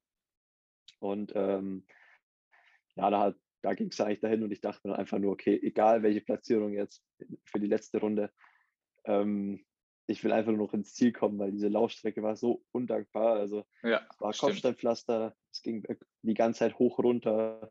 Ich glaube, ja, vier, fünf Wendepunkte pro Runde, also insgesamt so 20 Stück mit 90 ja. Grad Kurven noch dazu. Und, und rutschig, äh, ja, auch dann durch den genau, Regen. Wie du am Anfang schon gesagt hast, war es dann noch rutschig. Also war dann so Sand am Boden und dann dazu noch Wasser und das war dann so Kopfsteinpflaster, so schmiegelglatte Platten. Ja. Dann läuft man da in seinen Nike-Schuhen, die äh, ja, nicht ganz so top optimalen Halt bringen oder bieten und äh, rutscht da über die Strecke. Und ja, ja. ja, genau, letztendlich bist du am Ende noch äh, an mir wieder vorbeigekommen. Mhm. Hast dann noch so gesagt, so, ey, komm, komm jetzt hier nochmal. Ja, ja, klar, ja, klar. Ich hab... das fand ich auch geil, also mal die Moral hochgehalten. Ich, ich dachte ja. mir so, ja, lauf zu. ja, du hast nur gelacht, glaube ich, oder so. Ja. so. ja. ja, also Luft hatte ich noch, ähm, eigentlich die ganze ja, Zeit, aber mein Körper war einfach äh, muskulär völlig erschöpft. Und äh, ja, dann bin ich als 15. ins Ziel gelaufen. Nur abschließend sagen, äh, ich glaube, Laufzeit war so eine 1,13, 1,14. Also auch gar nicht so langsam, wie ich mich dann gefühlt habe, weil ich die ersten 10 Kilometer ja ganz gut unterwegs war. Aber wenn man das natürlich kennt, zu seine zu fünf bis zehn Kilometer auf der Kurzdistanz, fühlt es sich äh, dann an wie, wie Walken. Ähm, ja. ja, und genau so, so viel zu meinem Laufen. Ja, ja, genau. Also du hast eigentlich schon so typische, ähm, den typischen Charakter so von der Mitteldistanz als, als Rookie so geschildert, ähm, wenn man von der kurzen kommt. Es fühlt sich easy an, ja. Und, und beim Ironman ist es ja noch viel extremer. Äh, da gehst du drauf und denkst so, yo, alles klar, flutscht. Ähm, Und äh, ja, dann wird es halt doch irgendwie einfach schwer. Alles wird schwer. Und dann wirst du einfach müde. Und das, das am Ende, das ist die Kunst halt quasi dagegen anzukämpfen, beziehungsweise das halt rauszuzögern. Und das kannst du natürlich rauszögern durch, durch gute Ernährung, ja, durch, durch, durch, durch Fitness natürlich ähm, und halt zielgerichtetes Training und Wettkampfhärte so auf den Distanzen. Ähm, aber eben, ich war auch gespannt, also ähm, wie, wie das bei dir läuft. Ich habe dich ja live gesehen. Ähm, äh, du hast ja mir noch im Wechselzelt dann, äh, äh, als wir rausgerannt sind, hast gesagt, wow, äh, schneller Wechsel oder so, äh, hast du mir noch gesagt. äh, genau. Und dann ja. ging es los und ich war natürlich auch heiß. Ich meine, das äh, you never know und und ähm, mir war auch da klar, dass wir eigentlich eine, eine gute ähm, äh, gute Lauf ähm, Laufduo waren zu dem Zeitpunkt. Ähm, so ähm, zwei Wochen vorher in Ex hatte ich die schnellste Laufzeit und, und du von der Kurzdistanz habe ich gesagt, ey, das kann echt noch was werden, wenn wir uns da einfach gegenseitig quasi pushen ja, und gegenseitig einfach äh, nach vorne treiben. Ähm, aber ich hatte dann sofort Seiten oder relativ bald Seitenstechen, äh, denke ich, durch diesen unrhythmischen Kurs. Und dann musste ich gehen und so äh, teilweise. Und dann war dann, ja, dann war ich mit anderen Sachen beschäftigt äh, und erstmal Seitenstechen wegzubekommen. Ähm, hatte dann aber wieder meinen Rhythmus eigentlich gefunden und dann kam auch eben die, von hinten mehr oder weniger die, die Gruppe ähm, und da auch wieder halt das, das, das, dasselbe. Äh, ähm, die, die halt, also ein Patrick Nielsen oder sowas, der hat uns nicht überholt. Ne? Ähm, der ist, glaube ich, auch Führung gefahren dort. Ähm, und andere Aber wir, Jungs, wir haben ja auch gehört, dass äh, da viele Jungs äh, genau. eher so drei Meter Abstand gehalten haben. So, also. genau. Und, und, und die kommen dann halt angeflogen ne, von hinten. Und das ist natürlich dann super deprimierend, ähm, wenn, wenn solche dann halt angeflogen kommen und du weißt, ja, ich habe ich hab aber die Arbeit gemacht, aber das steht in keinem Ergebnis. Äh, ja. und, und, und, und so, ja. Und da muss ich auch sagen, da gibt es auch andere Mitteldistanzen, äh, die einfach, ja, sagen wir mal, äh, so fairer einfach sind. Ne? Und da, da ist es dann auch gleich, äh, sind ganz andere Abstände. Und da, das werde ich ja nachher nochmal sagen, eben da, da rechne ich dir, äh, da traue ich dir sehr, sehr viel zu, oder sehr viel mehr zu, beziehungsweise einfach, äh, dass sich das in einer viel, viel besseren Platzierung dann widerspiegelt. Ähm, weil ich denke, dass du gerade auch auf dem Rad ähm, einfach noch, noch viel Potenzial hast, einfach durch deine Schwimmstärke. Ähm, hast du da einfach viel Potenzial und, und, und einfach auch einfach in der Spitzengruppe quasi zu bleiben ja, und dir das erstmal die ersten 10, 20 Kilometer anzuschauen und dann in die Führung zu gehen.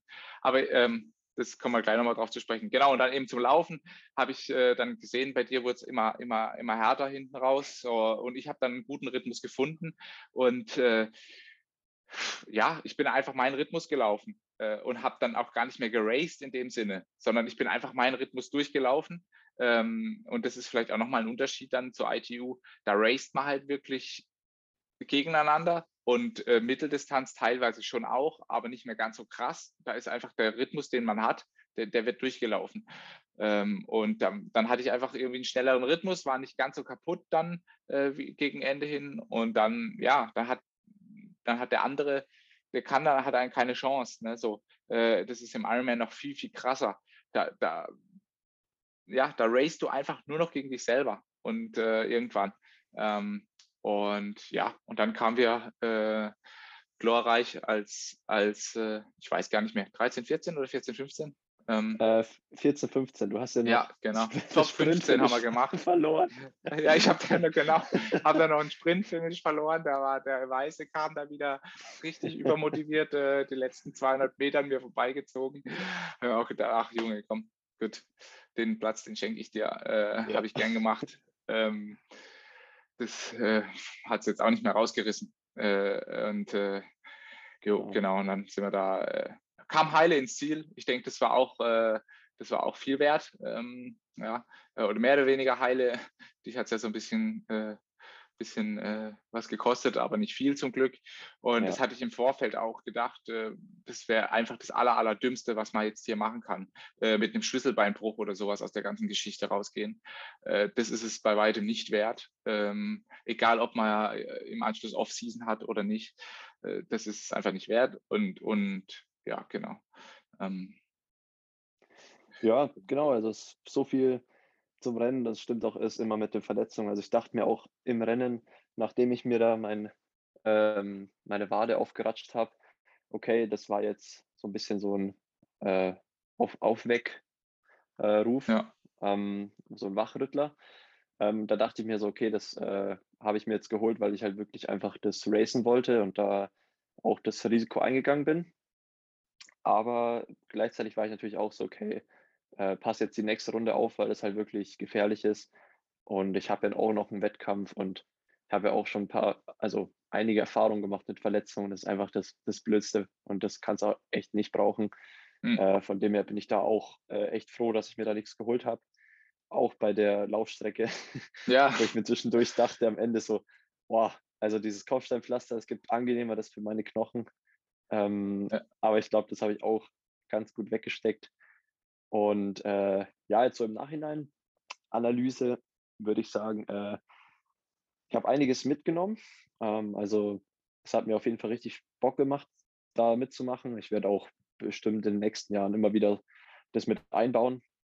Ich denke auch, wie du gesagt hast, da kann man halt mega die Rennhärte mitnehmen und ja, es macht doch einfach Bock. Also es, ich meine, das Triathlon ist nicht nur nicht nur Kurzdistanz und auch nicht nur Langdistanz. Also inzwischen zeigen genau. ja viele Athleten, dass man da alles machen kann. Also man muss jetzt vielleicht nicht unbedingt einen Ironman machen und danach wieder äh, WTS starten. Das äh, lasse ich mal den Norwegern und dem Blumi und dem Gusten. Ja, Aber äh, ähm, ja, so Mitteldistanz, denke ich, lässt sich gut mit vereinbaren.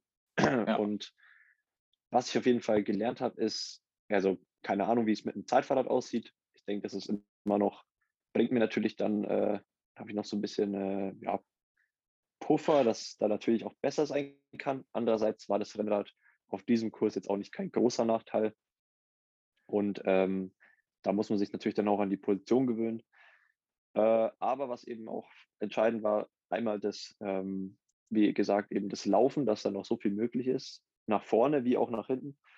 Und ähm, dass auch das Schwimmen in dem Fall jetzt eigentlich also jetzt vor allem mit dem Rennen hat mir das Schwimmen eigentlich wenig gebracht, dass ich da vorne mitgehämmert bin. Also natürlich hat sich im ersten Moment entspannt angefühlt von der Pace im Vergleich zu den sonstigen Rennen, die ich mache.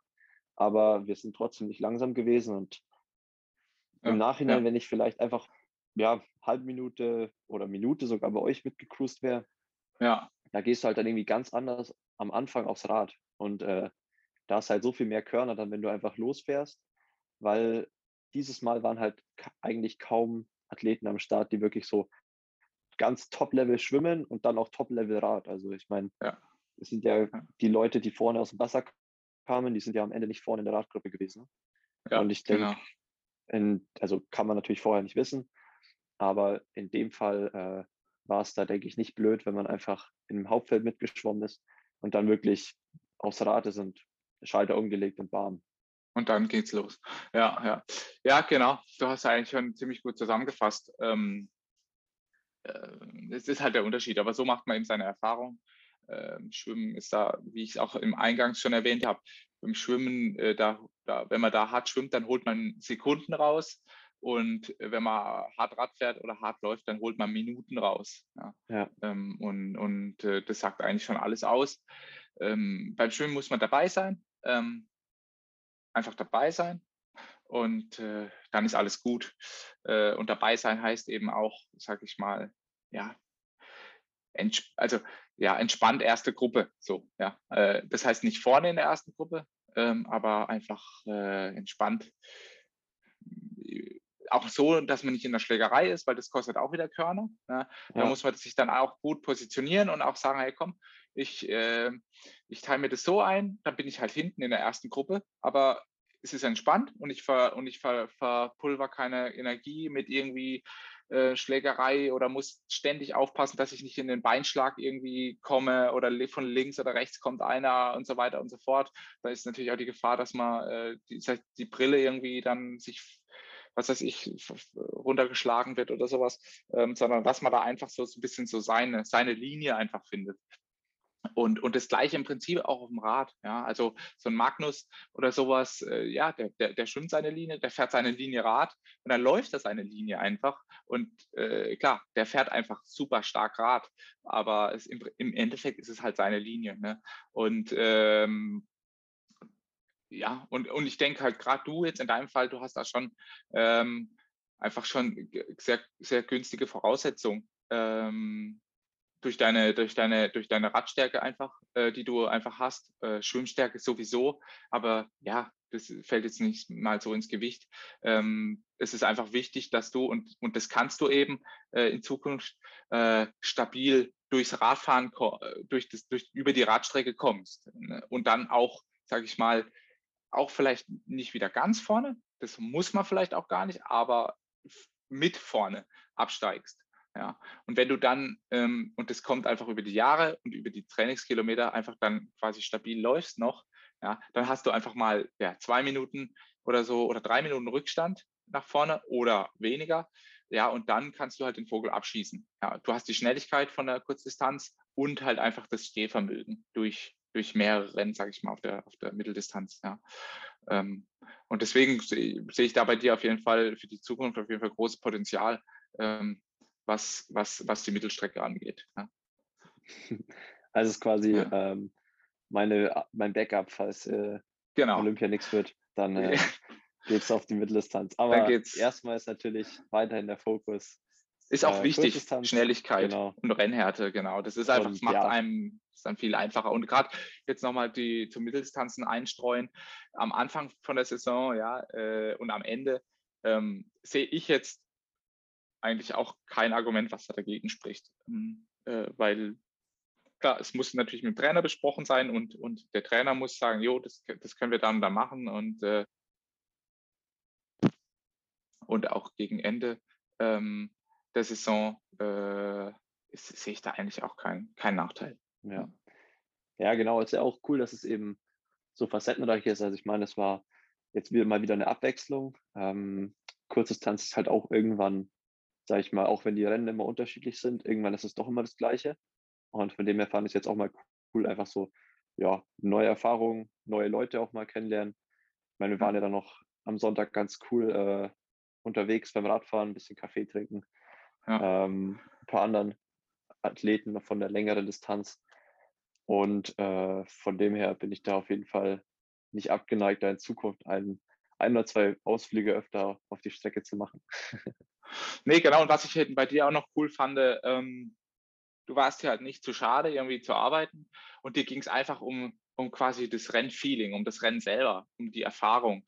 Und ähm, was ich halt jetzt immer mehr, ich war irgendwie auch früher. Ich habe einfach, mich hat meine Leistung interessiert und ich wollte einfach, bumm. Und ob ich jetzt äh, das beste Lager oder das beste, was weiß ich, Material hatte, oder das war mir eigentlich egal ich konnte ja jetzt eh nichts ändern. Ich war da, um einfach zu, zu performen. Bumm.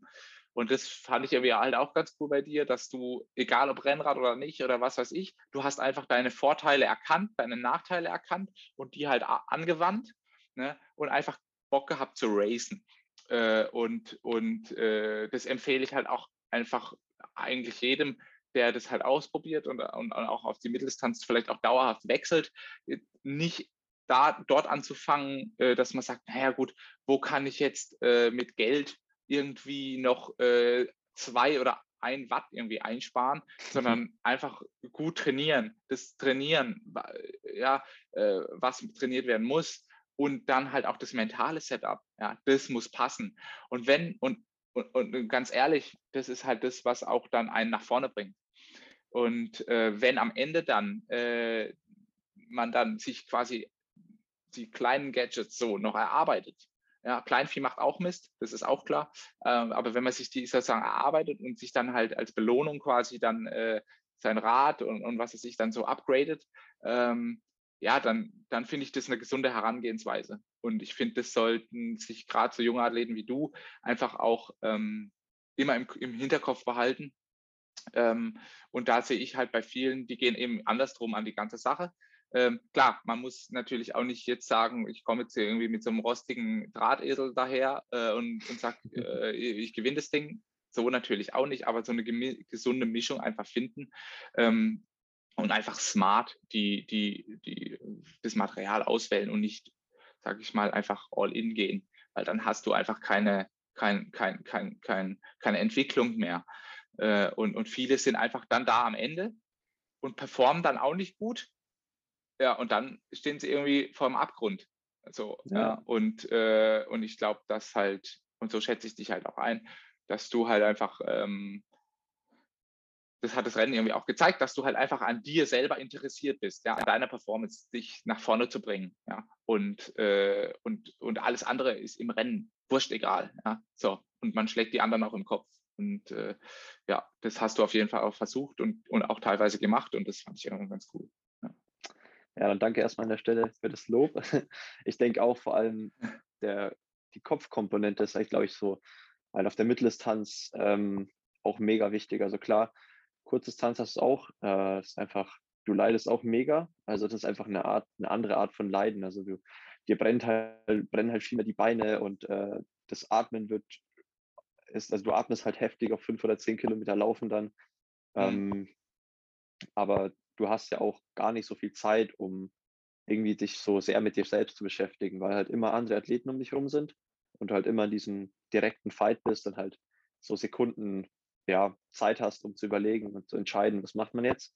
Ähm, und bei der Mitteldistanz dachte ich mir im Rennen schon beim Laufen dann, boah, ich, ich muss jetzt gucken, dass ich mich nicht zu sehr auf die anderen Athleten fixiere. Also ich, ich war eigentlich hm. die ganze Zeit dann nur noch am gucken, wer ist wo, weil du halt die auf dieser Strecke die ganze Zeit entgegenkamst und äh, eigentlich, also wo es dann bergab ging bei mir, äh, wo ich langsamer wurde, habe ich halt die ganze Zeit nur noch geguckt, okay, da hinten kommen jetzt noch welche, wie sieht es eigentlich vorne aus? Aha, der Fred führt. wie sicher ist der denn? Also man versucht sich ja auch dann irgendwie so abzudenken von dem Leiden an sich. Und ich glaube, da ist es so voll die voll die Kunst und das stelle ich mir halt dann noch schwer vor und das habe ich jetzt noch gar nicht auf die Reihe bekommen, dass man halt wirklich so eine Stunde 10, eine Stunde 15, eine Stunde 5, keine Ahnung, wie schnell man auch immer läuft, dann wirklich bei sich ist und sich so mhm. auf sich selbst fokussiert und sich halt da pushen kann. Also das ja. äh, finde ich schon krass. Genau, einfach in seinem, in seinem Tunnel einfach ist, ja, und sein, sein, sein Ding da durchdrückt. Ähm, ja. ja. genau, genau. Und, und, Aber bis, bist du wirklich, also kann man das so sagen, dass du jetzt auch, kannst du auch gerne mal sagen, im Vergleich zur Langdistanz noch, also einem kompletten mhm. Marathon, kannst du dich da wirklich so dann voll auf dich konzentrieren oder ist es einfach so, dass man sich da auch versucht abzulenken und das ist gar nicht schlecht? Ähm, nee, es gibt immer, immer Momente, äh, wo man immer abgelenkt ist. Das ist ganz klar. Ja. Ähm, nur man darf sich nicht verlieren. Das ist vielleicht ja. ein Unterschied dann, äh, sondern, und das, das ist ja auch, kann ja auch eine Motivation sein, zum Beispiel in X, da ähm, war es ja auch so, dass ich dann äh, aufgeholt habe und da habe ich halt immer kurz, äh, was weiß ich, wenn dir jemand eine Zeit reinruft, der Ansager, wenn du in die neue Runde gingst, ja, da hörst du natürlich schon kurz hin, so mit einem Ohr, aber kommst dann halt wieder zurück, ja, und, und bist dann wieder voll bei dir und dann voll in deinem Rhythmus und dann interessiert dich eigentlich gar nichts mehr. Ja, dann denkst du einfach nur noch, komm, komm, bam, bam, bam, bam, bam, bam, bam. Ja, ja. du, ja, du hörst, du, du gehst dann halt so kurz raus quasi aus deiner, äh, aus deiner Blase, so, hörst raus, aber kriegst dann halt wieder rein und bist dann halt wieder voll sozusagen in dir, in deinem Körper so drin. Ähm, und ähm, ja, genau. Das, das ist nicht immer einfach. Und, und, und klar, wenn man dann irgendwie so einen guten Drive hat, dann ist es einfacher. Ähm, aber das kann man auch trainieren. Und ähm, äh, das, am besten trainiert man sowas tatsächlich einfach im Rennen. Ähm, und und, und ähm, ja, ich denke, das ist eigentlich auch ganz interessant, dass du das so ansprichst, weil das haben auch viele nicht mehr so. Also das haben einfach viele auch verloren ähm, durch, ja, ich denke einfach, oh, äh, sind jetzt Mutmaßungen, aber halt auch durch, durch unsere, unsere Zeit jetzt hier, ja, irgendwie ist man dauernd irgendwie irgendwo beschäftigt und hier noch schnell WhatsApp und hier noch da und hin und her. Ähm, so, da, da hat man selten mal irgendwie die, dass man sagt, so, und ich mache jetzt mal nur das. Punkt. Ähm, und ähm, man ist es schon fast gewöhnt, dass man es zerfleddert. Und das, ähm, ja, das ist einfach auch ein enormer Pluspunkt, wenn man halt dann im, im Rennen ähm, und beim Lauf dann das, dann anwenden kann. Ähm, und dann natürlich im Idealfall auch äh, so wie so ein, ich will jetzt nicht sagen Trance, aber ja, also so ein, so ein, so ein richtiges, ähm, so, ein, so einen krassen Rhythmus einfach findet. Ähm, Flow-Erlebnis. So einen richtigen Flow, ja, genau, ja. genau, so einen richtigen Flow. Ja. Und ja. Ähm, bis darauf hatte ich ja noch auf der Langdistanz. okay, ja. Ja, genau. ja ich sage ja auch immer, wir sind ja auch ein Service-Podcast. Das würde ich sagen, ist so die Erkenntnis of the Day. Ja, äh, ja genau. Eben, nee. Also wieder zurück zu einfacherem Fokussieren auf eine Sache, in der einen Sache aufgehen und sich da vielleicht auch ein bisschen verlieren. Aber eben halt, halt dieser Fokus ist äh, ist ja auch, kann man auch übertragen, abseits vom Triathlon, wenn man halt das eine findet, wo man sich so fokussieren kann.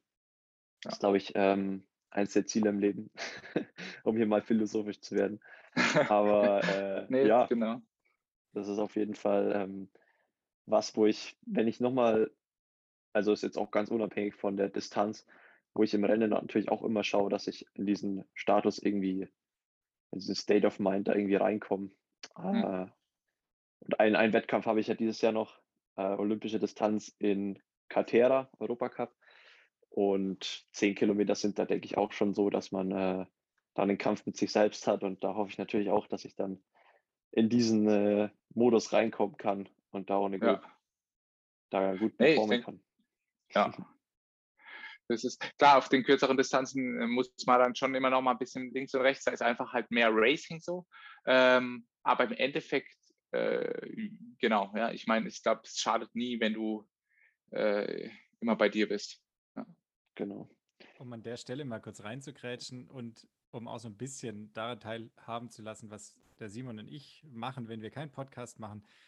Ähm, also jetzt auch für dich, Maurice, ist ganz spannend. Es gibt, ähm, ich glaube, das ist in Marseille in Frankreich, äh, da ist das Leistungsschwimmzentrum der Franzosen und die haben einen ziemlich fortschrittlichen Neuropsychologen, der so mehrere Studien mit den Schwimmern gemacht hat, um eben zu gucken, okay, was kann man quasi mental machen an dem Punkt, wo man nicht mehr möchte. Und mhm. ähm, der hat quasi gemacht, ähm, der hat jeden Sportler individuell rausgezogen und hat quasi gefragt, was ist eure größte Stärke im Training? Wo geht ihr auf? Wo habt ihr besonders viel Spaß dran? Und ähm, ich glaube, äh, bei, bei 50 äh, Meter Brust war das, da war eben ein Athlet, ähm, der war immer brutal stark, irgendwie die ersten paar Meter und wenn es dann zäh wurde, dann ging das nicht mehr so richtig. Und ich glaube, das französische Wort für Stärke oder Kraft, das weißt du jetzt besser als ich, ist Puissance, kann das sein? Mhm. Genau. Und ähm, er hat quasi äh, dem Sportler äh, mit auf den Weg gegeben, dass er, wenn er Krafttraining macht, weil das hat er am liebsten gemacht und immer wenn er sich besonders stark gefühlt hat, sollte er sich dieses Wort äh, quasi vor Augen holen und immer mhm. wieder äh, wiederholen, wiederholen, wiederholen äh, über Minuten, Stunden und repetitiv quasi über Monate von Krafttraining. Und dann haben die quasi nachgewiesen, dass irgendwann wenn es zäh wurde im Rennen, sollte er sich wieder dieses Wort vor Augen holen. Und in diesem Moment war tatsächlich eine total positive Neurotransmitterausschüttung messbar. Mhm. mhm. Und ah, äh, der Typ hat dann im Nachhinein, also ich glaube, das ist immer noch so, hat er Olympiagold geholt. Ähm, ist, glaube ich, aktuell der stärkste französische Brustschwimmer, gerade auf den kurzen Strecken. Ähm, und ist halt mega die Maschine. Und ähm, das war eben nur an diesem einen Sportler dieses Beispiel. Und ich habe Simon quasi auch schon gesagt, ähm, wenn er eben was tut, wo er besonders viel Freude hat im Training, wo es ihm besonders gut geht, wenn man vielleicht auch im Training mal das Gefühl hat, einen Flow zu haben, ähm, also quasi, wo es einfach läuft, ohne dass man weiß, warum eigentlich, dass man sich eben auch so einen Begriff visualisiert, ähm, den man dann in diesem Moment, ähm, wenn die Beine nicht mehr wollen und man vielleicht noch die Luft eigentlich hat oder der Kopf keine Lust mehr hat und die Beine noch wollen, da gibt es ja die verschiedensten Kombinationen, ähm, dass man sich das dann ranholt. Und ich glaube, das ist auch was, was man eben über eine bestimmte Trainings, also je, je länger man das trainiert und je intensiver man das trainiert und äh, vielleicht auch je mehr Vertrauen man dann in, in so eine Methode steckt, äh, desto positiver kann sich das auswirken. Und ähm, also ich glaube, das ist gerade auf den längeren Distanzen was, äh, wo man als Athlet auch wahnsinnig von profitieren kann. Absolut. Also da kann ich dir nur zustimmen. Ähm, und da ist auch bei vielen, ähm, mich eingeschlossen, äh, noch, noch sehr viel Potenzial, weil man das, glaube ich, lange Zeit auch einfach unterschätzt hat. Ähm, was das einfach für eine Komponente ist, die da reinspielt und was für enorme Auswirkungen die halt auch auf den, auf den Körper hat. Ne? Äh, das Geistige. Äh, ja, Körper und Geist hängen halt auch bei körperlicher Belastung doch enger zusammen, als man irgendwie wahrscheinlich lange Zeit angenommen hat. Auf jeden Fall. Wir müssen noch eine Sache nachreichen. Ich weiß nicht, ich habe noch zwei, drei Fragen an dich, Maurice. Ähm, Simon hat bestimmt auch noch was. Also Fred Funk hat das Ding nach Hause geholt. Ähm, ganz liebe Grüße an der Stelle. Ähm, hat ihm, glaube ich, auch ganz gut getan, nachdem er zuletzt, glaube ich, auch den einen oder anderen Selbstzweifel wieder hatte, obwohl die Saison ja eigentlich ganz gut lief. Ähm, der Colin Chartier ist Zweiter geworden vor Mark, äh, Magnus Dietlev. Da müssen wir auch noch nachreichen. Wir haben uns im letzten Podcast ausgiebig darüber geärgert, dass er disqualifiziert wurde bei der Challenge Budva. Da habe ich auch noch was, da muss ich einhaken. Da hast du noch mal was? Okay, dann, dann sage ich jetzt ja. nichts, weil sonst würde ich, glaube ich, schon wieder was Falsches sagen. Dann quetsch mal rein. okay, ja, und zwar, um für den Maurice, oh, jetzt klingt es gerade, ähm, für den Maurice kurz up, äh, abzudaten, haben wir natürlich nur über Social Media mitbekommen, was da abging, ähm, weil der ja erst disqualifiziert wurde und dann wieder als äh, Sieger eingesetzt wurde. Und bei der Radausfahrt am nächsten Tag, am Sonntag, äh, habe ich so ein bisschen mit dem, dem Rudi, Rüdi Wild aus der Schweiz gequatscht. Und der war ja selber auch im Rennen dabei in Budva und auf dem Podium, also Dritter. Und äh, wir haben damals gesagt, okay, äh, wenn der wirklich nur ein paar Meter abgekürzt hat und diese Meter danach wieder gelaufen ist ähm, und die anderen Athleten ja auch alle irgendwie so geschrieben haben, ja, verdienter Sieger, bla, wäre es doch eigentlich cool, wenn man ihn wieder einsetzt als Sieger. Jetzt habe ich aber mal die andere Seite erfahren, auch so aus erster Nähe vom, vom Rudi eben, der live dabei war. Und der hat mich eigentlich auch direkt überzeugt gehabt, dass man den einfach auch nicht wieder als Sieger einsetzen sollte, weil es gibt, weil er natürlich gesagt hat, okay, wir haben ein Regelwerk und das Regelwerk besagt, wenn jemand irgendwo den Kurs schneidet oder abkürzt, dann wird er disqualifiziert. Und der Athlet an sich, zweiter Punkt, ist halt für seine Strecke selbst verantwortlich. Und da dachte ich mir, ja, okay, hat er voll recht. Und habe ich halt gefragt, wie es eigentlich war, von der, vom Abstand ungefähr und von dem Abkürzen, wie viele Meter waren es jetzt wirklich. Und dann hat halt er nur so gemeint, ja, also der, er weiß es selber nicht genau, wie viel es war, aber es war mindestens so eineinhalb Kilometer, weil als der vom Rad kam, hat er drei Minuten Vorsprung und beim Laufen hat er auf einmal dann acht, acht Minuten. Und wenn man weiß, wie schnell der Patrick Lange läuft, dann verliert der Patrick Lange halt keine fünf Minuten auf, auf den Magnus. Und äh, also der Maurice kann auch gerne mal was dazu sagen, aber ähm, ja, wenn man so die, die Story dann so aus erster Hand gehört hat, dachten wir dann auch, okay, eigentlich hätten sie das dann direkt durchziehen müssen, den halt zu disqualifizieren. Ja, also wie gesagt, das ist immer ein super schwer, schwieriges Thema. Ähm, selbst wenn man dabei gewesen ist, hat man jetzt auch ja gesehen, ich meine, äh, ja, äh, äh, kein Athlet will dem anderen irgendwie was, was, was unterstellen oder so, ja, und, und auch nichts Böses und so. Ähm, und, und deswegen haben ja auch irgendwie alle erstmal gesagt, ja, wir lassen ihn drin oder wir wollen, dass er drin bleibt und dann, ähm, ja, und so weiter und so fort. Irgendwie ist ein Gemurkse im Endeffekt. Und ja. da muss ich einfach sagen, ähm, also für mich persönlich ist es einfach so, dass da äh, der, der, der, der, der Wettkampfrichter oder der Oberwettkampfrichter oder weiß weiß ich wer, der, der halt dafür verantwortlich ist, der muss da einfach eine klare Linie fahren und da haben andere Athleten nichts zu sagen. Also so, ja. Ähm, beim Fußball ist es ja auch so. Ne? Da wird jetzt nicht ein anderer äh, Spieler gefragt, soll man den Elfmeter geben oder nicht. Ja, der, sagt, der eine sagt ja, der andere sagt nein, der andere sagt na vielleicht, äh, der andere sagt, ich muss meine Frau anrufen ähm, und die fragen. So, Punkt. Da sagt der Schiedsrichter, wo es lang geht. Und, ähm, und das, das finde ich halt so ein bisschen, das war jetzt halt ein Hin und Her und Kreuz und Quer und Sommerdehn und hin und her. Ähm, und natürlich ist es auch so, dass wenn man, wenn er da gelaufen ist und da war keine Barriere und was weiß ich was, und er ist vielleicht auch keine Markierung und, und, und, und, und, und der, der, der Radfahrer hat ihm sogar gesagt, nein, wir müssen jetzt rechts, aber er wollte eigentlich links oder er wollte geradeaus, keine Ahnung, äh, dann ist man natürlich als Athlet auch unsicher in der Situation. Man ist da angestrengt, man ist quasi voll am Limit so und dann sagt der eine, ja, nee, wir müssen jetzt rechts und du bist dir vielleicht unsicher, denkst du, ah nee, eigentlich war das doch geradeaus, aber dann, ah doch, der wird es schon wissen. Äh, und auf der anderen Seite sagt man, ja, jeder ist, jeder Athlet ist selber dafür verantwortlich. Also das ist ein ganz schwieriges Thema, ähm, weil ja, weil es einfach so ist. Und ähm, deswegen bin ich der Meinung, da muss einfach klar äh, mit dem Radfahrer vielleicht gesprochen werden einfach. Äh, da muss dann der, der, der Kampfrichter äh, eine Entscheidung einfach treffen. Äh, und dann ist es halt einfach so.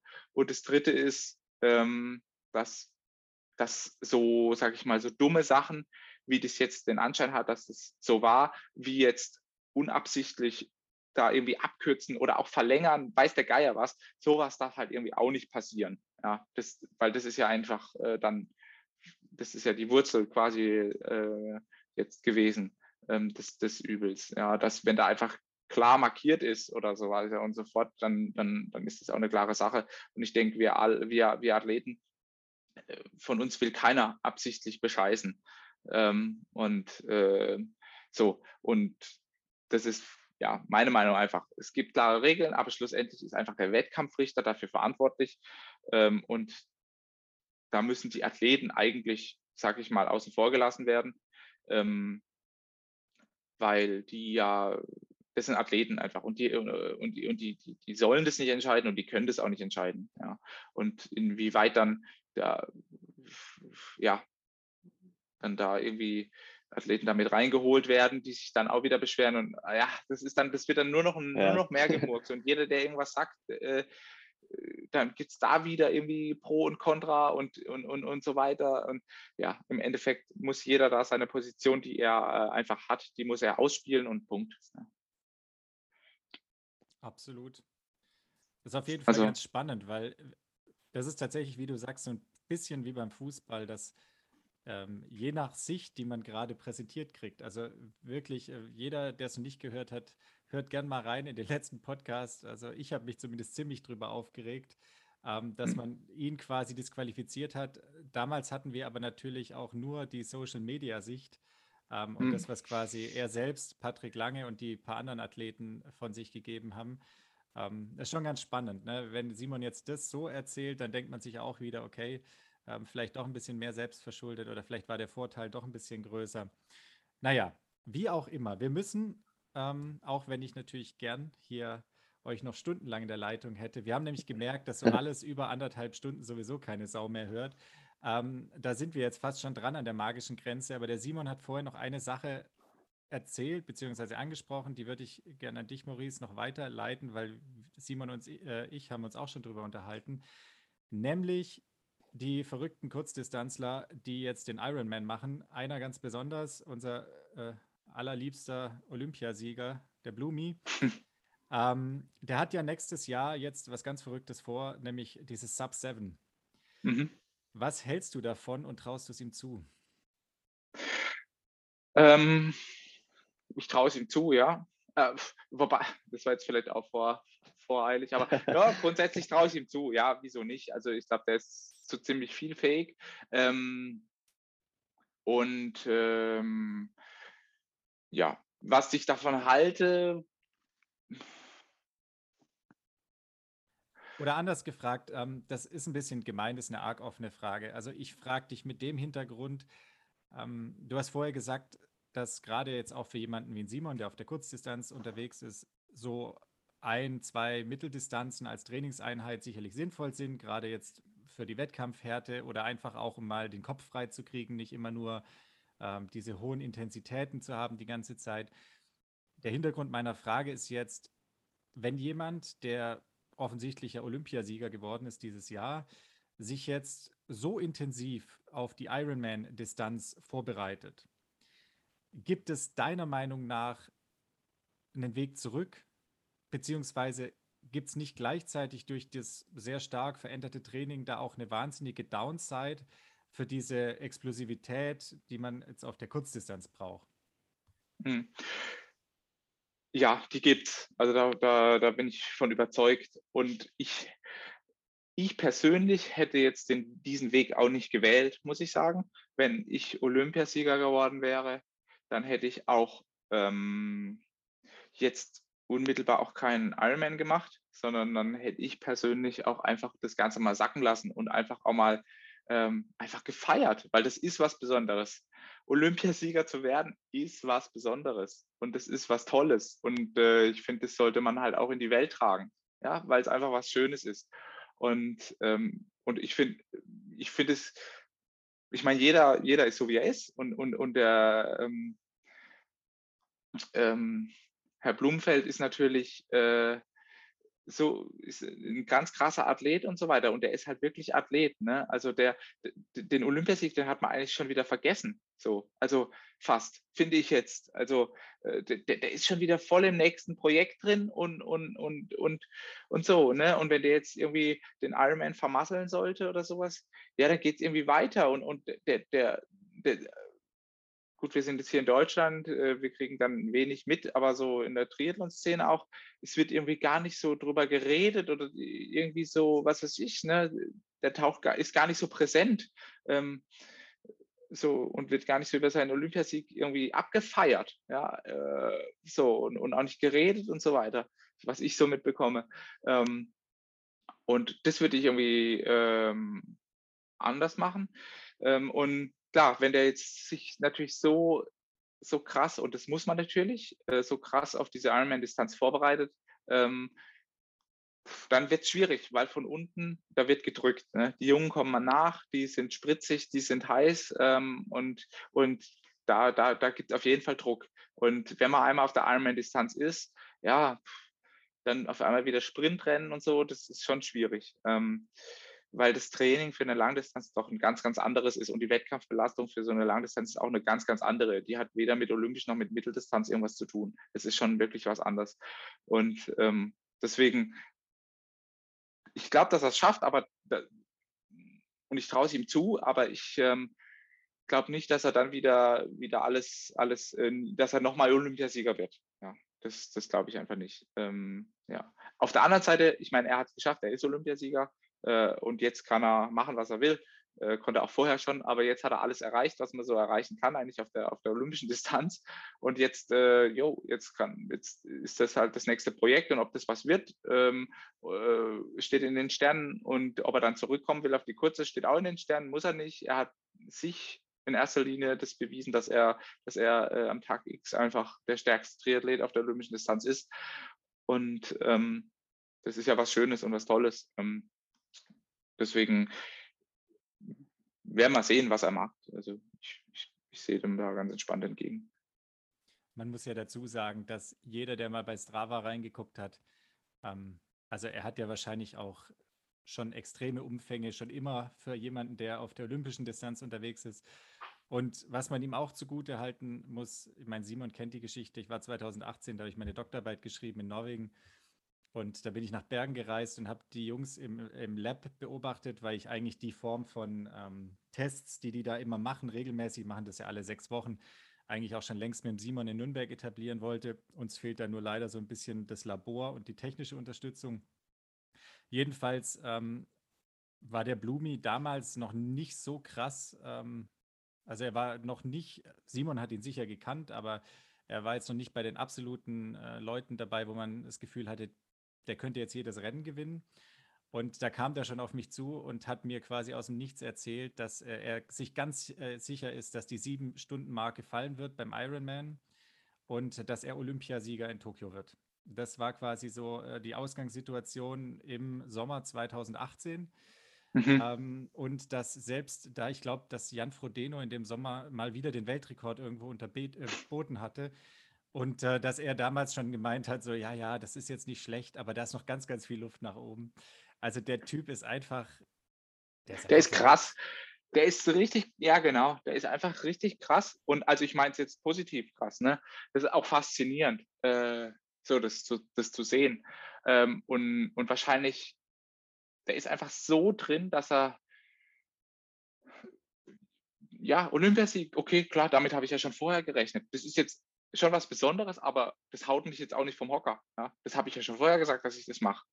Ähm, und das meinte er auch nicht abfällig, da bin ich mir hundertprozentig sicher. Aber einfach so, das war einfach für ihn äh, so das Ziel. Ja? Ganz, ganz, ganz, ganz, ganz fest. Und das ist auch wieder das nächste, die mentale Komponente. Ja, wenn, und das habe ich auch bei Alistair zum Beispiel auch schon gesehen. Äh, in meinen Augen auch ein, der, der größte One-Day-Racer eigentlich überhaupt. Ähm, bei wichtigen Events da ging es, hat er gesagt, das war einfach in seinem Kopf drin, es, ich bin hier für den Sieg, das geht nur über mich. Also ich bin hier zu gewinnen. Ich, und das ist so fest verankert, dass quasi die anderen auch schon das spüren und irgendwie dann auch spüren, dass sie eigentlich irgendwie keine Chance haben, obwohl sie eigentlich eine hätten vielleicht. Ne? Und ähm, ich glaube, und das ist halt bei, bei, bei Christian Blumfeld eben auch, ähm, so vorhanden, vielleicht nicht ganz so aggressiv jetzt wie bei Alistair, aber, aber in sich hat er das Gleiche drin. So dieses, dieses absolute, ähm, diese absolute Sicherheit, dass es dann was wird und dann kann es auch, dann wird es auch was. Ja, ähm, äh, ja, und, und deswegen glaube ich, wie gesagt, traue ich ihm zu, dass auch die Sieben-Stunden-Marke da fällt. Und, und die sind da gut aufgestellt, sowohl wissenschaftlich, äh, trainingstechnisch und so weiter und so fort. Ähm, dass da, dass, äh, die haben da das Potenzial und auch die Möglichkeiten. Ähm, und, und ich sehe das selber, dass da schon auch Potenzial noch ist. Ähm, wenngleich äh, man natürlich auch sagen muss, das, was der Jan ähm, da, Jan Frodeno da ab, geliefert hat, ähm, das ist auch nicht von schlechten Eltern. Ne? Also äh, das ist schon, schon auch, auch echt fix ähm, in, in, in der ganzen Komplexität einfach ja, der, der, der Langdistanzbelastung. Das muss man ja auch immer sehen. Wenn man dann die einzelnen Disziplinen äh, so rauspickt und sagt, ja, ja klar, äh, hier, was weiß ich, 240er Marathon äh, oder, oder 235er Marathon oder sowas, ja, da, da hält sich auf dem Rad noch ein bisschen zurück äh, oder was weiß ich oder hin und her, kreuz und quer, aber schlussendlich ja, ist es einfach eine Belastung zwischen sieben und acht Stunden. Ja? Ähm, und äh, das ist einfach so. Ähm, und, und, je kürzer die Belastungsdauer ist, desto höher muss die Intensität sein, ähm, weil sonst klappt es ja nicht mit der Zeit. Und ähm, ja, deswegen, ich denke, es ist schon möglich, aber es ist auch nicht so einfach möglich, vielleicht wie sich der ein oder andere das dann vorstellt. Denke ich auch. Ja, und vor allem, du hast vorher ganz schön gesagt, ähm, auch auf der Mitteldistanz, man kann quasi äh, beim Schwimmen, ähm, da geht es um Sekunden und ähm, hinten raus geht es dann um mehr. Ich denke, dass es auf der Langdistanz ähnlich sein wird. Das ist dann was, was dem Blumi sicher auch entgegenkommt. Ja. Also der wird schon ganz schön Betrieb machen auf dem Rad. Und ähm, jeder, der das Olympiarennen gesehen hat, der weiß auch, dass der ähm, brutal, einen brutal standhaften Punch hat, wenn es ums ja. Laufen geht. Und der kann sich sicher auch quälen. Ob das dann nachher reicht, um, ich weiß gar nicht, wie viel, 28 Minuten oder sowas, den aktuellen Weltrekord zu unterbieten. Ja. Das ist natürlich schon, also das ist schon brutal viel. Ähm, aber das wird sicherlich ja auch äh, unter sterilen Bedingungen laufen, dieses Sub-7-Projekt. Also die werden ähnlich wie bei dem Sub-2-Projekt ähm, vom Kipchoge, Kipchoge. Ähm, werden sie wahrscheinlich da auch alles rausnehmen, was irgendwie äh, stören könnte. Ähm, also das ist halt dann, sorry, wenn ich da wieder so einhake, das ist halt dann auch das Nächste. Ne? Wie wird es dann ausgetragen und was wird rausgenommen und, und ähm, was sind, wie viele Athleten sind da zu seiner Unterstützung ähm, und, und so weiter und so fort. Ja, also ich meine, Sub 7, äh, wenn du, wenn du hinter einem Bus herfährst, äh, 180 Kilometer mit geöffneter Heckklappe, jo, dann, dann ist es kein Problem. Ne? Ähm, ja. Nur um diese Sieben-Stunden-Marke zu, zu knacken. Äh, okay.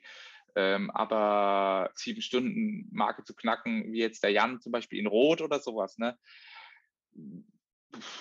Ja, das, das traue ich ihm sogar auch zu, äh, muss ich sagen. Aber ja, das ist halt dann echt wie gesagt, das, was der Jan da auch abgeliefert hat, bisher ist auch nicht von schlechten Eltern. Aber trotzdem traue ich es ihm zu, weil er einfach so ein Monster ist. Er ist einfach ein Monster. Im positiven Sinne.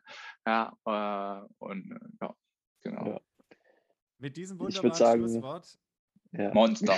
Monster, das ist die Monster Party, ja. Gebe ich ähm, wie immer an den Simon ab. Ich sage von meiner Seite schon mal vielen Dank, Maurice. Es war schön, dass du da warst. Ähm, ich denke, wir hätten das Gespräch auch doppelt so lang machen können. Ähm, aber es gibt sicherlich irgendwann auch wieder die Gelegenheit. Und ähm, in diesem Sinne, macht's gut, bis bald und äh, jetzt viel Spaß mit Simons Abmoderation. Herzlichen Dank. Genau, ich wollte auch noch gleich äh, kurz eingrätschen. Ähm, einfach der Vollständigkeit halber, ohne lang zu diskutieren, weil, wie der Julian sagt, klar, da kann man ewig drüber reden, es gibt noch ein paar Themen. Ähm, morgen ist ja der Ironman in Kalifornien, äh, wo unser zweiter Freund und Norweger, Gustav Iden, am Start sein wird. Äh, leider ist er ja ein bisschen krank. Ich habe auch äh, gestern nochmal kurz ihm geschrieben, ob es nicht ein äh, typisches Gustav Mind Game ist, dass er überall schreibt, dass er eine Erkältung hat und dann am äh, Renntag dasteht und sagt so, hey, ich bin topfit, was habt ihr denn alle gedacht? Aber es sieht wohl so aus, als wäre er wirklich krank. Zumindest eine Erkältung hat er, hat er gemeint. Äh, aber es soll, soll wohl nicht ganz so schlimm sein. Also ich drücke ihm auf jeden Fall die Daumen, weil wir waren ja in Girona und der Roland hat doch öfter mal mit dem Jan gequatscht. Und der Jan hat schon gemeint, der hat richtig Respekt vor dem Gustav. Also äh, da wird morgen auf jeden Fall, also heute ist ja Freitag, ich glaube, der Ironman ist morgen Samstag. Äh, da wird es auf jeden Fall ein Duell geben. Und je nachdem, wie fit der Gustav ist, glaube ich, muss der Jan sich da auch das erste Mal seit langem wieder vielleicht äh, ordentlich anstrengen. Auch ja. wenn es Gustav das sein Debüt ist auf der Langdistanz, aber ich denke, der ist einfach da als Athlet so prädestiniert, noch viel mehr als auf den kurzen Distanzen, durch seine, vor allem seine ja, Radstärke und halt seine Laufökonomie dann auch irgendwo auf, der, auf ja. dem Marathon. Und da bin ich gespannt, uh, wie das morgen ausgeht. Und ähm, das ist eine Empfehlung für euch, wenn der Julian es schafft, den Podcast heute noch zu veröffentlichen, dass äh, ihr das so ein bisschen mitverfolgen könnt. Und ähm, dann sage ich auch nochmal von meiner Stelle Danke an Maurice. Ich fand es auch sehr unterhaltsam. Bitte gerne. Und äh, ja, wie gesagt, hätten wir auch noch ausdehnen können, aber ich denke, an der Stelle ist jetzt ganz gut. Und ähm, von dem her äh, ja, hören wir uns nächste Woche wieder.